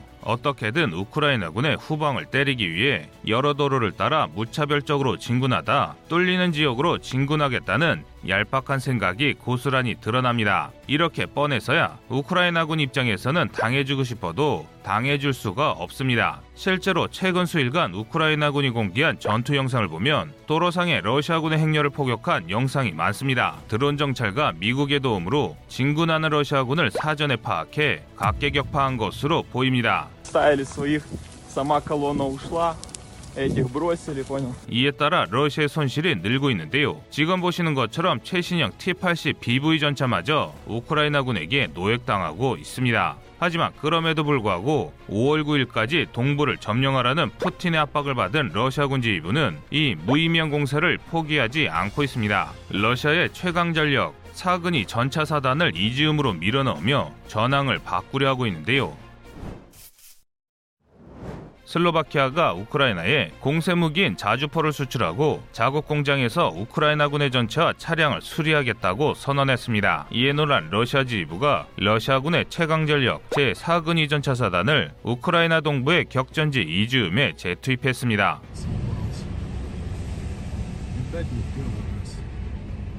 러시아의 사근위 사단은 소련 붕괴 이후 지난 30년간 러시아가 참전한 대부분의 전쟁에서 활약했으며 동시에 T-80 BV 등 최신형 장비로 무장한 정예 부대인데요. 이는 러시아가 이즈음을 거쳐 슬로반스크를 점령해 우크라이나군을 포위 섬멸하기 위해 최정예 부대를 투입한 것으로 보입니다. 하지만 드러난 결과는 러시아 지휘부의 기대와 달랐습니다. 전선을 확장하는 것은 고사하고 처참히 장비를 버리고 도망가는 사례가 속출하고 있기 때문입니다. 그런데 이런 현상은 사실 당연한 일이었습니다. 사근이 전차 사단은 이미 우크라이나군에게 치욕적인 대패를 당한 부대이기 때문인데요. 지난 3월 9일 러시아군의 키우 공격이 한창일 때 러시아군은 키우 동부 브로바리를 강타하기 위해 사근이 전차 사단을 수미 방면에서 키우 방면으로 진격시켰습니다. 이 사실은 얼마 지나지 않아 우크라이나군에 파악됐습니다. 반면 우크라이나군은 미르호도로에서 러시아군의 진군을 차단하기 위해 방어선을 펼쳤습니다. 있습니다. 이에 따라 미르호도로에서는 지난 50일간 전투 중에서도 손꼽히는 대전투가 벌어졌는데요. 그 결과는 러시아 사군이 전차 사단의 참패였습니다. 사군이 전차 사단은 자신들이 보유한 200여 대 전차 중 무려 70여 대를 상실한 채 무질서하게 후퇴했고 우크라이나군은 러시아군이 버리고 간 T-80 전차 수십 대를 노획했습니다. 군사 전문 매체에 따르면 우크라이나군이 미르호로드에서 노획한 T-80류 전차만 38대에 달한다고 전했습니다. 이로 인해 러시아 러시아 사군 이 전차 사단은 사단 전력의 30% 이상을 상실하며 사실상 부대가 와해됐습니다. 당연히 부대 전투력과 사기가 바닥인 것은 분명한데요. 그럼에도 불구하고 러시아군은 참패한 사군이 전차 사단을 불과 4주 만에 전장에 재투입시켰습니다. 하지만 지금까지 드러난 러시아군의 보급 사정을 고려할 때 제대로 병력과 장비를 충원하지 못했을 게 확실합니다. 이래서야 슬로반스크 점령은 고사하고 전투나 할 수 있을지 의문인데요. 이는 다른 러시아군 역시 마찬가지입니다. 현재 러시아의 손실은 각종 외신과 연구소의 분석에 따르면 최소 치로 잡더라도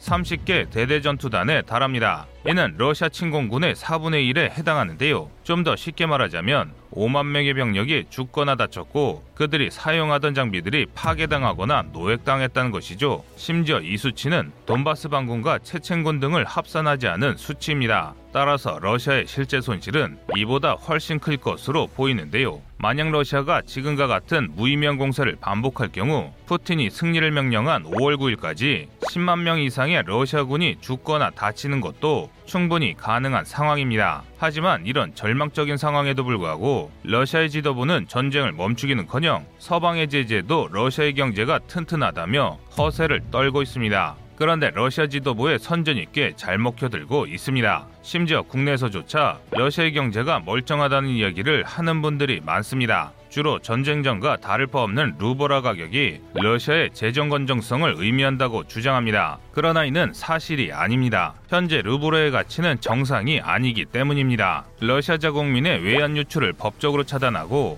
외국인의 주식 매도를 금지하는 등 각종 조치를 통해 외화 유출을 최대한 억제하고 아직 러시아산 에너지에서 벗어나지 못한 유럽을 인질 삼아 버티고 있을 뿐입니다. 이런 버티기는 단기적으로는 성과를 낼 수 있을지 몰라도 한두 달 안에 무너질 수밖에 없습니다. 특히 근본이제가 상당히 치명적인 약점인데요. 과거 근본이제가 무너진 것은 통용되는 화폐량이 각국이 보유한 금의 총량을 넘었기 때문입니다. 더 쉽게 말하면 현대 국가들의 통화 발행량은 금보유고를 아득히 초과합니다. 그리고 이런 상황에서 루브라를 가진 서방의 금융사들이 금태환을 요구할 경우 러시아는 서방이 쏟아내는 루블 폭탄을 감당할 수 없습니다. 문제는 이게 다가 아닙니다. 이번 위기로 유럽은 러시아의 에너지를 100% 의존하는 게 얼마나 위험한지를 깨닫고 수입로를 다각화 중입니다. 아직은 준비 중이나 얼마 안가 점차 러시아산 가스의 수입을 줄일 게 확실한데요. 이 역시 루브라에 굉장히 치명적입니다. 정리하자면 러시아 경제는 앞으로 수개월 내에 반드시 파탄할 수밖에 없습니다. 그리고 이를 해결할 유일한 해법은 우크라이나 전쟁에서 승리하는 것인데요. 하지만 지금 전황을 보면 그런 일이 일어날 것 같지는 않습니다.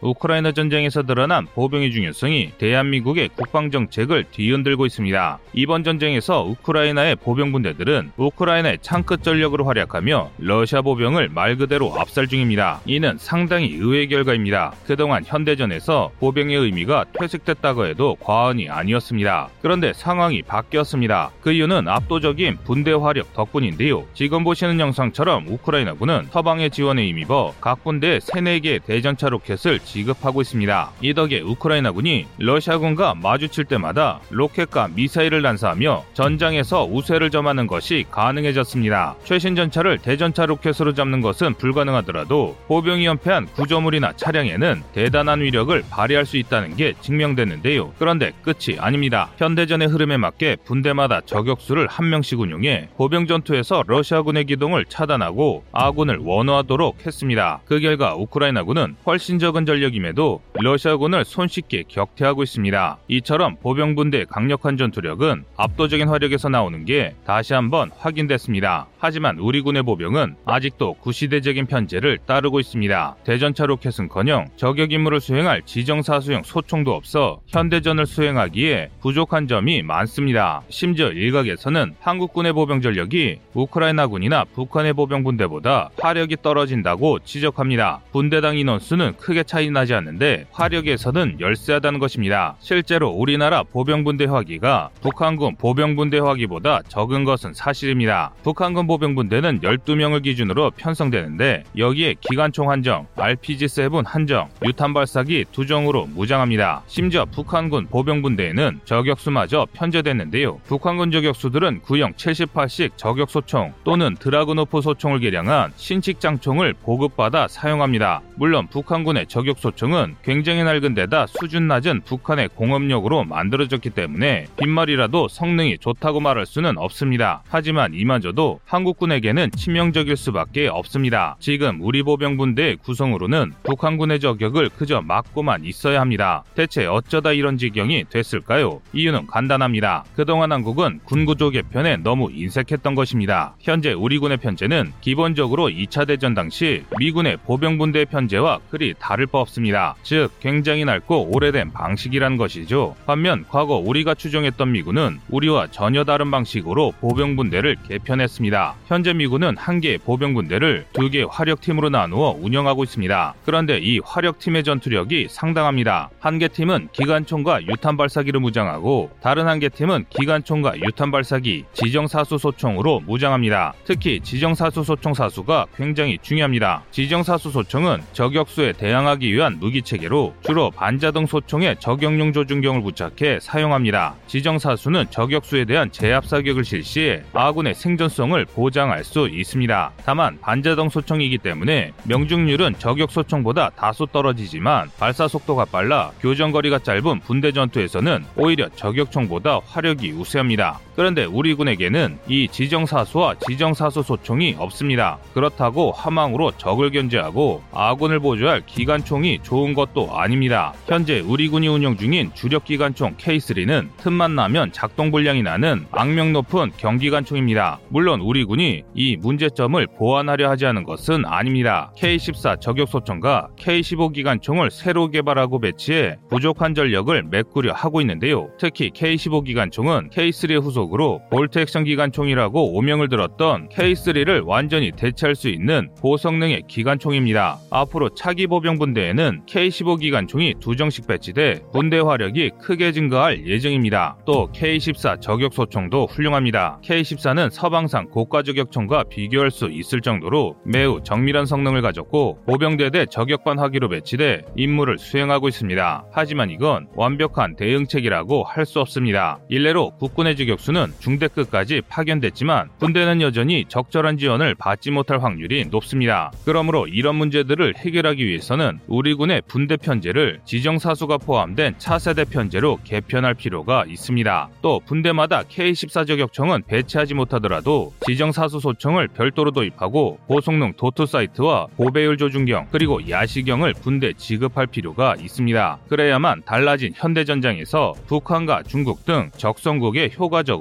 맞설 수 있기 때문입니다.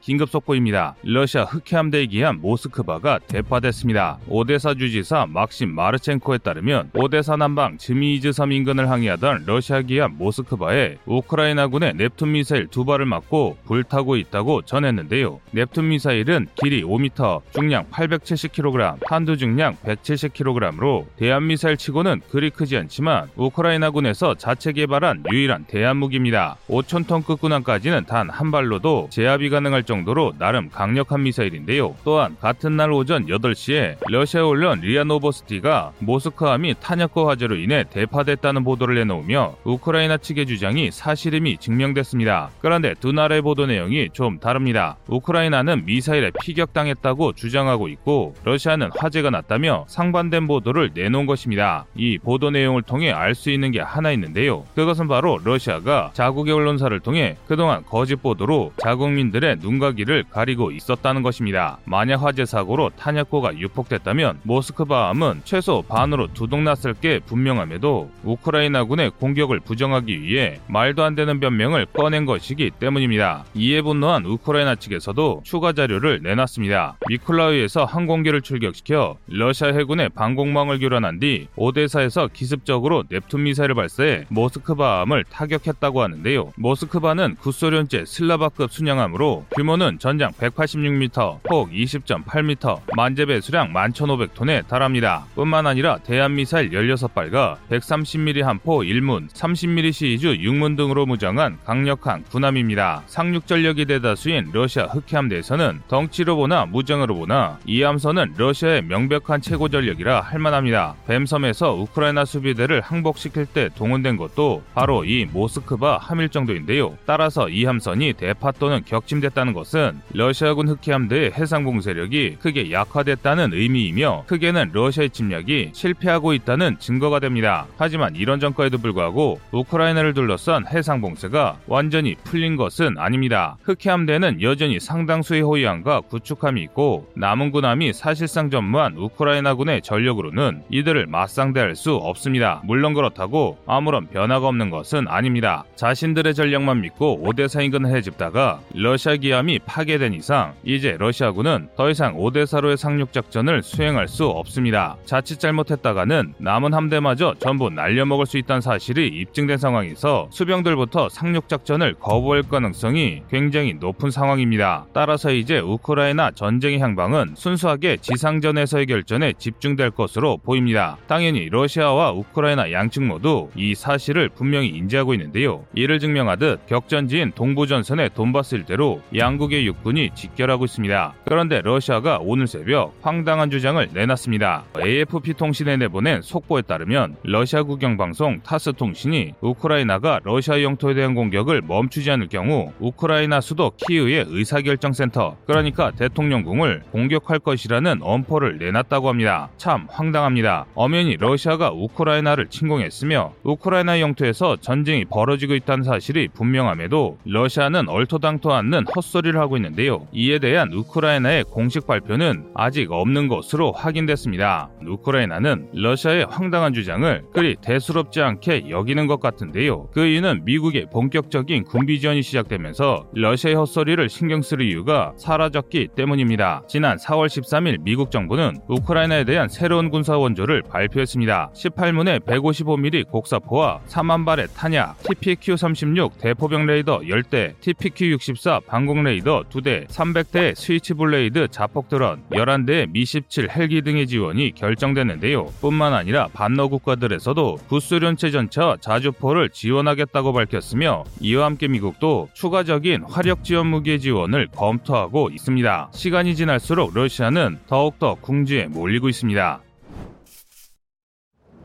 우크라이나에 대한 미국의 군사 지원이 점차 본격화되고 있습니다. 4월 14일 현재까지 우크라이나에 지원된 미국의 군사 원조는 이미 10억 달러를 넘어서고 있습니다. 그러나 앞으로 시작될 군사원조에 비하면 이는 새 발의 피도 되지 않는데요. 앞선 보도에서도 말씀드렸듯이 3월 13일에 발표된 군사원조 수량만 하더라도 그 규모가 엄청납니다. 우크라이나군이 공세를 위해 필요로 하다던 155mm 곡사포 18대, 적 포병의 위치를 추적하는 대포병 레이더 10대, 방공을 위한 방공 레이더 2대, M113 보병 수송 장갑차 200대, 고기동 다목적 차량 100대 등이 지원됩니다. 또 3만 벌의 방탄복과 방탄 철모, 2,000개 이상의 보병용 광학 및 레이저 장비, 각종 폭발물과 의료 장비, 생화학전 대비 보호 장구 등 우크라이나군이 꼭 필요로 하는 소모품 역시 공급될 예정인데요. 그런데 더 충격적인 것은 얼마 전 미 상원에서 통과된 무기 대여법이 아직 미 하원의 인준을 받지 않았다는 것입니다. 그러니까 지금까지 미국이 지원한 수백 대 장갑차, 수십 대 헬기, 수천 발의 대전차 미사일이 미국 입장에서는 제한적인 군사 원조에 불과하다는 것인데요. 따라서 향후 무기 대여법이 가결된다면 우크라이나에 공급될 군사 원조의 규모는 우리가 상상하는 그 이상이 될 가능성이 매우 높습니다. 미국의 군사 지원 중 우리가 눈여겨볼 게 있는데요. 이미 포병 시스템에 대한 공급이 확정된 상황이란 것이죠. 미국 우주로 곡사포를 포병하기, 자주포를 포병 시스템이라고 부른다는 것을 고려하면 미군이 보유 중인 M106 팔라딘 자주포 중 상당수가 우크라이나군에 인도될 가능성이 매우 높습니다. 심지어 바이든 대통령이 4월 13일 미국의 주요 군수 업체 8개 대표와 만나 우크라이나 군수 지원에 대한 대담을 나눴습니다. 이 대담의 정확한 내용은 알 수 없지만 우크라이나 지원할 물자 생산에 대한 대화가 오고 간 것은 확실합니다. 이에 따라 상상 그 이상의 물자가 우크라이나에 지원될 전망입니다. 이렇게 미국이 우크라이나 전쟁에 본격적으로 팔을 걷어붙이는 사이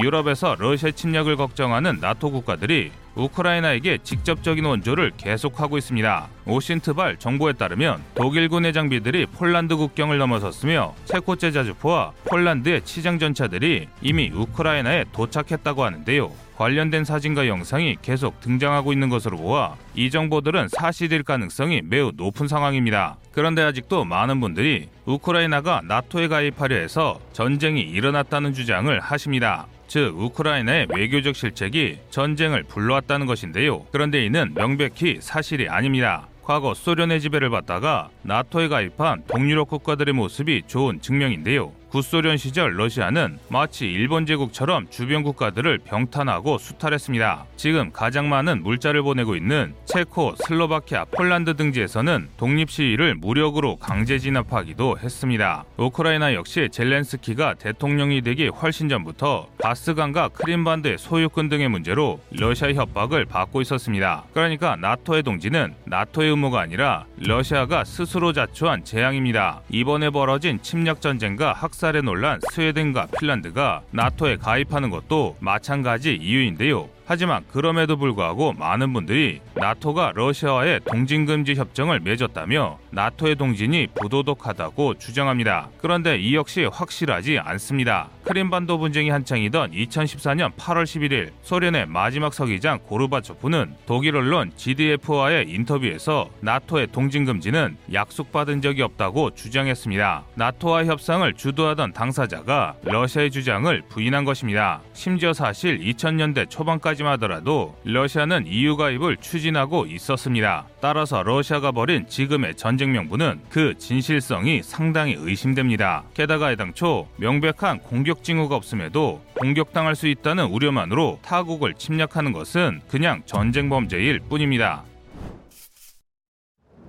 이는 우크라이나 예비군인 우크라이나 국토방위군의 슬로건입니다. 이 슬로건에 화답하듯이 많은 우크라인이 러시아인의 침공에 저항하기 위해 자원 입대했습니다. 실제로 침공 다음 날인 2월 25일부터 싸울 수 있는 모든 사람들은 국토방위군의 문을 두드렸을 정도인데요. 그런데 일각에서 우크라이나 국토방위군은 우크라이나의 나치 정부가 시민들을 강제 징집해 만들어낸 총알바지에 불과하다고 말합니다. 뿐만 아니라 무기도 훈련도 부족한 우크라이나 국토방위군이 제대로 된 전투를 할 수 없다고 혹평하는데요. 이들의 주장이 아예 근거가 없는 것은 아닙니다. 실제로 우크라이나 국토방위군은 2022년 1월 1일부로 창설됐기 때문입니다. 하지만 그렇다고 모두가 맞는 사실도 아닙니다. 정확히 말하자면 우크라이나의 국토방위군이 2022년 창설된 것일 뿐 그 전부터 우크라이나 예비군은 이미 2014년 크림 분쟁 시기에 영토방위대라는 이름으로 존재했습니다. 심지어 실전 경황과 규모도 상당한데요. 돈바스 내전을 거친 다수의 민병대가 예비대 편입되어 그 수가 수십만에 달합니다. 게다가 미국의 최정예 특수부대인 그린베레가 지난 2014년 돈바스 내전부터 이들을 교육했습니다. 그래서 장비는 열악할지 몰라도 군의 사기와 전투 기술은 굉장히 높습니다. 현재 우크라이나군은 전쟁이 한창 중인 지금도 이들을 바로 투입하지 않고 몇 주간의 훈련 과정을 통해 전투력을 강화한 예비군을 순차적으로 투입 중입니다. 불과 몇 주 전인 3월 12일에도 예비군 한개 전차대대가 러시아군을 상대로 출사표를 던지며 위풍당당하게 출전하기도 했습니다. 반면 이들의 상대인 러시아군 예비대의 상황은 그야말로 최악입니다. 수십 년간 누적된 부정과 부패가 드러나면서 그렇게 자랑하던 예비 전력이 허구였다는 사실이 폭로됐기 때문입니다. 밀리터리 밸런스 2020 기준 러시아 예비군은 200만 명입니다. 90만 명의 현역보다 약 2배 이상 많은 수치인데요. 그런데 이런 엄청난 인원수에도 불구하고 실질적으로 즉시 영입이 가능한 병력은 한 줌도 채 되지 않는 주장이 언론 을 통해 공개됐습니다. 지난 3월 10일 미국의 포브스지는 러시아군이 외국인 용병을 구하는 이유에 대해 분석한 기사를 투고했습니다. 그런데 그 결과가 매우 충격적이었습니다. 러시아의 자료에 따르면 약 4천에서 5천 명이 적극적으로 훈련을 받거나 전쟁을 치를 준비가 되어 있다고 밝혔습니다. 러시아군이 실제로 가용한 병력은 전체 예비군 병력의 0.0025%밖에 안 되는데요. 즉 최대로 잡아도 1250명만이 바로 투입 가능한 전력이란 것입니다.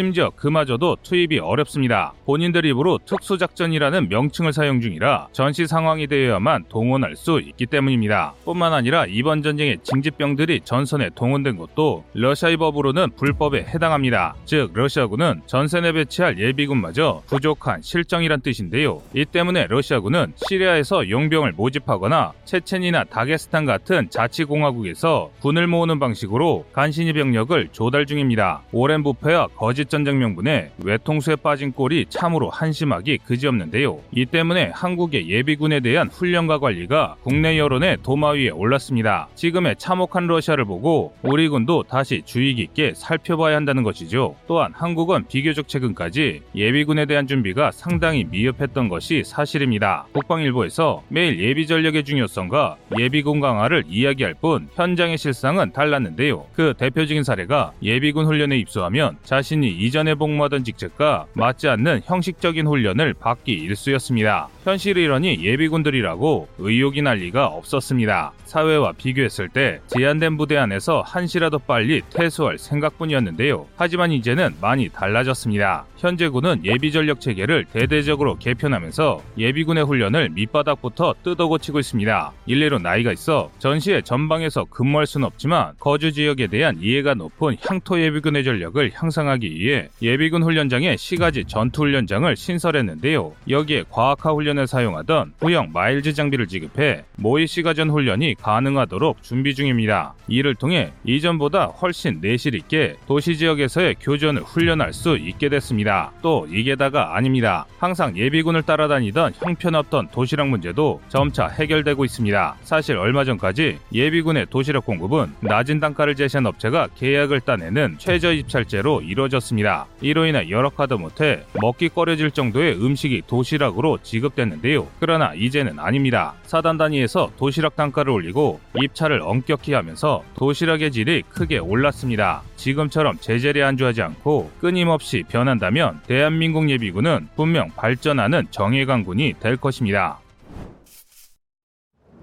침몰했다던 러시아군함 모스크바가 반나절 만에 되살아났다가 다시 침몰했습니다. 어제 러시아 흑해함대의 기함 모스크바의 격침을 보도드렸는데요. 지금까지 확인된 내용을 정리하자면 모스크바 함은 지난 14일 새벽 1시를 전후로 우크라이나의 넵툰 미사일 공격을 받은 후 크게 손상됐습니다. 이후 대형 화재가 발생했고 damage control에 실패해 새벽 3, 4시 사이에 통신이 완전히 끊겼는데요. 이를 같은 날 오전 우크라이나 측에서 격침의 증거로 내세우면서 사실 상 모스크바의 격침이 기정사실이 되었습니다. 그런데 14일 오후 상황이 반전됐습니다. 미국이 현지를 촬영하던 미군 초계기의 조사 결과 아직 모스크바 함이 바다에 떠 있으며 자력 항해로 복귀 중이라고 발표한 것인데요. 이에 따라 모스크바 함이 대파됐을 뿐 침몰하지 않았다는 것이 밝혀졌습니다. 하지만 이 발표는 러시아 국방부 발표에 의해 불과 수시간 만에 또다시 뒤집혔습니다. 15일 새벽 러시아 국방부의 발표에 따르면 자력 항해 중이던 모스크바 함이 폭 풍을 만나 완전히 침몰했다고 전했습니다. 즉 러시아 정부의 공식 발표로 침몰이 완전히 확정된 것입니다. 이에 따라 모스크바의 정확한 피해 규모가 밝혀지기 시작했는데요. 지금까지 파악된 바에 따르면 510명의 선원 중 오직 14명만이 구조됐습니다. 그러니까 무려 496명이 사실상 사망한 것인데요. 지상에서의 피해까지 합친다면 14일 하루 동안 적어도 1,000명 이상의 러시아 장병들이 목숨을 잃은 것으로 보입니다. 그렇다면 모스크바의 침몰 이 가져올 변화는 무엇일까요? 우선 어제 보도에서 말씀드린 대로 이제 러시아는 더 이상 오데사를 공격할 수 없습니다. 상륙함과 상륙함을 보호할 함대의 기함이 침몰했기 때문에 이제 러시아는 지상군의 진격은 고사하고 페르손을 방어하기도 어려운 상황인데요. 이래서야 오데사 상륙은커녕 오데사와 루마니아 사이의 해상 교통로를 봉쇄하는 것도 불가능합니다. 이에 따라 우크라이나에 대한 서방의 지원 루트에 오데사가 추가될 수 있을 것으로 보이는데요. 이는 러시아군 에게 굉장히 불행한 소식입니다. 특히 헤르손에서 사실상 반포위 된 상태로 우크라이나군과 게릴라군의 공세를 버티고 있는 러시아 남서부군에게는 마른 하늘의 날벼락 같은 소식입니다. 안 그래도 우크라이나군에게 예비대가 증언되어 병력 격차가 벌어지는 판에 각종 대포와 전차 등의 지원 물자가 우크라이나군에게 빠르게 증원될 경우 방어는커녕 탈출조차 어려울 것이 뻔하기 때문입니다. 이를 증명하는 게 헤르손 공항 포격인데요. 현재 러시아군은 헤르손 공항에서 무려 15차례나 포격을 얻어맞았습니다. 하지만 헤르손 공항에 진지를 세울 수밖에 없는 상황인데요. 시내 게릴라가 너무 많아 헤르손 점령을 유지하기 위해서는 그나마 진지를 세울 수 있고 방어 시설을 설치할 수 있는 헤르손 공항을 버릴 수가 없기 때문입니다. 이 때문에 엄청난 손실을 입고 있는데요. 지난 14일만 하더라도 우크라이나군의 15회차 포격에서 탄약고가 유폭되며 많은 물자와 인명을 잃었습니다. 이처럼 전황이 점차 러시아에게 불리해지고 있는데요. 그런데 오히려 러시아군의 공세는 늘고 있습니다. 헤르손의 러시아군이 버텨주는 동안 우크라이나 동부의 도네츠크 지역만이라도 사수하기 위해 전력을 집중해 공세를 펼치고 있는데요. 그러나 결과는 신통치 않습니다. Слышали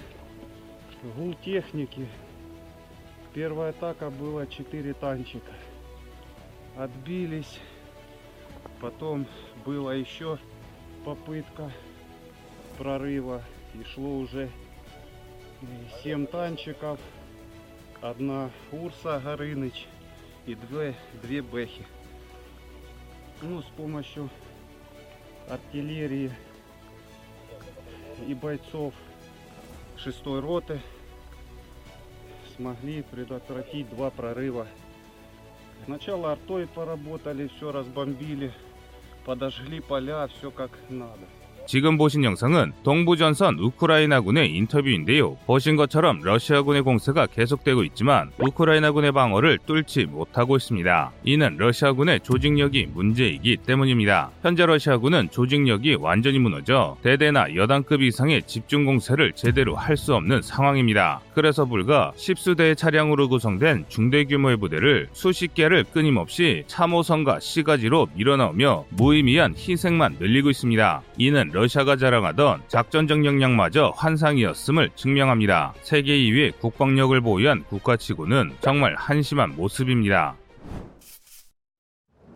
독일에서 우크라이나에 대한 공세형 중화기 지원을 찬성하는 여론이 급격히 강화되고 있습니다. 지난 14일 독일 현지에서 진행된 독일이 우크라이나에게 중화기를 보내야 하는가에 대한 정당별 여론조사 결과가 발표됐습니다. 그 결과 단하의 정당을 제외한 모든 정당들이 찬성했고 60% 이상이 중화기 지원에 찬성했는데요. 이에 따라 독일의 자주포화 전차가 우크라이나로 지원될 것으로 보입니다. 그런데 이 대목에서 한 가지 주목할 점이 있습니다. 바로 우크라이나의 중화기 지원을 반대한 독일 정당의 정체인데요. 이들의 이름은 독일을 위한 대안 AFD입니다. AFD는 독일 최대 극우 정당이자 친 파시즘 정당입니다. 구성원 중 네오나치의 비중이 상당하며 독일은 이제 나치를 이제한다며 나치의 역사는 독일의 위대한 역사에서 일부일 뿐이라는 주장으로 논란을 빚기도 했는데요. 이런 정당이다 보니 나치즘을 막기 위해 설립된 독일 연방 헌법수호청이 공식적으로 감시하는 요주의 대상입니다. 말 그대로 이 정당 은 나치의 정통 후계자라 할 만한데요. 그런데 이 AFD의 지지자들은 러시아가 주장하는 것처럼 오히려 러시아의 푸틴을 리더십이 있고 강력한 지도자라며 좋아하는데요. 그래서 오직 이들만이 우크라이나의 중화기를 지원해야 하는 여론조사에서 반대표를 던진 것입니다. 그러니까 진짜 나치가 지지하는 세력은 우크라이나가 아니라 푸틴이라는 말이죠. 하지만 그럼에도 많은 이들이 우크라이나의 정치권이 나치라 비판합니다. 그러면서 러시아를 금지시킨 우크라이나에게 전쟁의 책임이 있다고 하는데요. 그런데 이건 사실이 아닙니다. 우크라이나에 얽힌 역사를 보면 쉽게 알 수 있는데요. 사실 우크라이나에 대한 문화 말살을 시도한 것은 러시아입니다. 1800년대 초반 동부 우크라이나 지역을 장악한 러시아 제국은 체계적으로 우크라이나의 문화와 언어를 탄압했습니다. 러시아 제국이 무너지고 소련이 등장한 이유인 1900년대에는 아예 러시아인을 이주시켜버렸는데요. 그 결과 크림반도와 우크라이나 동부 지역에서 우크라이나어 사용자가 거의 사라지고 말았습니다. 이를 증명하는 것이 젤렌스키 대통령입니다. 놀랍게도 젤렌스키 대통령은 우크라이나어를 잘하지 못합니다. 모가 러시아어인 유대계 우크라이나인이기 때문인데요. 그래서 전쟁이 일어나기 전까지만 하더라도 극우 성향이 강한 우크라이나 인들은 그를 모국어도 제대로 못 쓰는 사람이라 비꼴 정도였습니다. 당연히 러시아어 차별은 없었습니다. 하지만 그럼에도 많은 이들이 우크라이나의 사악한 러시아어 금지 법안과 인종차별을 이야기합니다. 그런데 이 역시 거짓입니다. 우선 논란이 됐던 러시아어 금지 법안은 러시아어 금지가 아니라 우크라이나어를 유일한 국어로 지정한 것입니다. 게다가 이 법은 젤렌스키 이전의 대통령인 포르셴코가 임기 말에 밀어붙여 통과시킨 법으로 젤렌스키와 연관이 없습니다. 심지어 이조차도 배경을 알면 절대 차별이라고 할 수 없습니다. 애당초 러시아어는 우크라이나의 공용어가 아니었습니다. 부정부패로 호화저택에서 살다가 국민에게 쫓겨난 친러파 정치인 야누코비치가 러시아의 지령을 받아 꾸민 일이었는데요. 2012년 7월 3일 야누코비치는 휘하 친러 정당을 이용해 우크라이나 국회에서 러시아어 공용어 사용을 기습 통과시켰습니다. 이에 격분한 국민들이 항의 시위를 했는데요. 결국 야누코비치는 2014년 국민들의 저항인 유로마이단 혁명으로 인해 러시아로 망명하고 말았습니다. 그러니까 2019년 등장한 우크라이나 국어법은 국민들이 반대하던 악법을 7년 만에 원상태로 복귀시킨 것뿐이며 러시아가 주장하는 러시아어 차별은 그저 침략 명분에 불과합니다. 이에 반해 2022년 4월 현재 러시아의 언론과 학자들은 우크라이나의 언어와 역사를 나치즘으로 탄생한 존재하지 않는 것으로 취급하고 있으며 우크라이나를 침략한 러시아군은 현지의 우크라이나 교사와 학교를 공격 중 입니다. 이 정도면 누가 진실을 말하는지 명확한 것 같은데요. 우크라이나 정보국에서 공개한 새 감청 자료 보내드리며 오늘 영상 마치겠습니다. Так, ты давай там украинских баб насилуй, да, мне ничего не говори, понятно? Я сегодня... Ты насиловать, и тебе ничего не говорит? Да, что-то ничего не знала. А что? Можно, да? Да, разрешаю. Только предохраняйся. Хорошо. 이상 꺼리투브였습니다.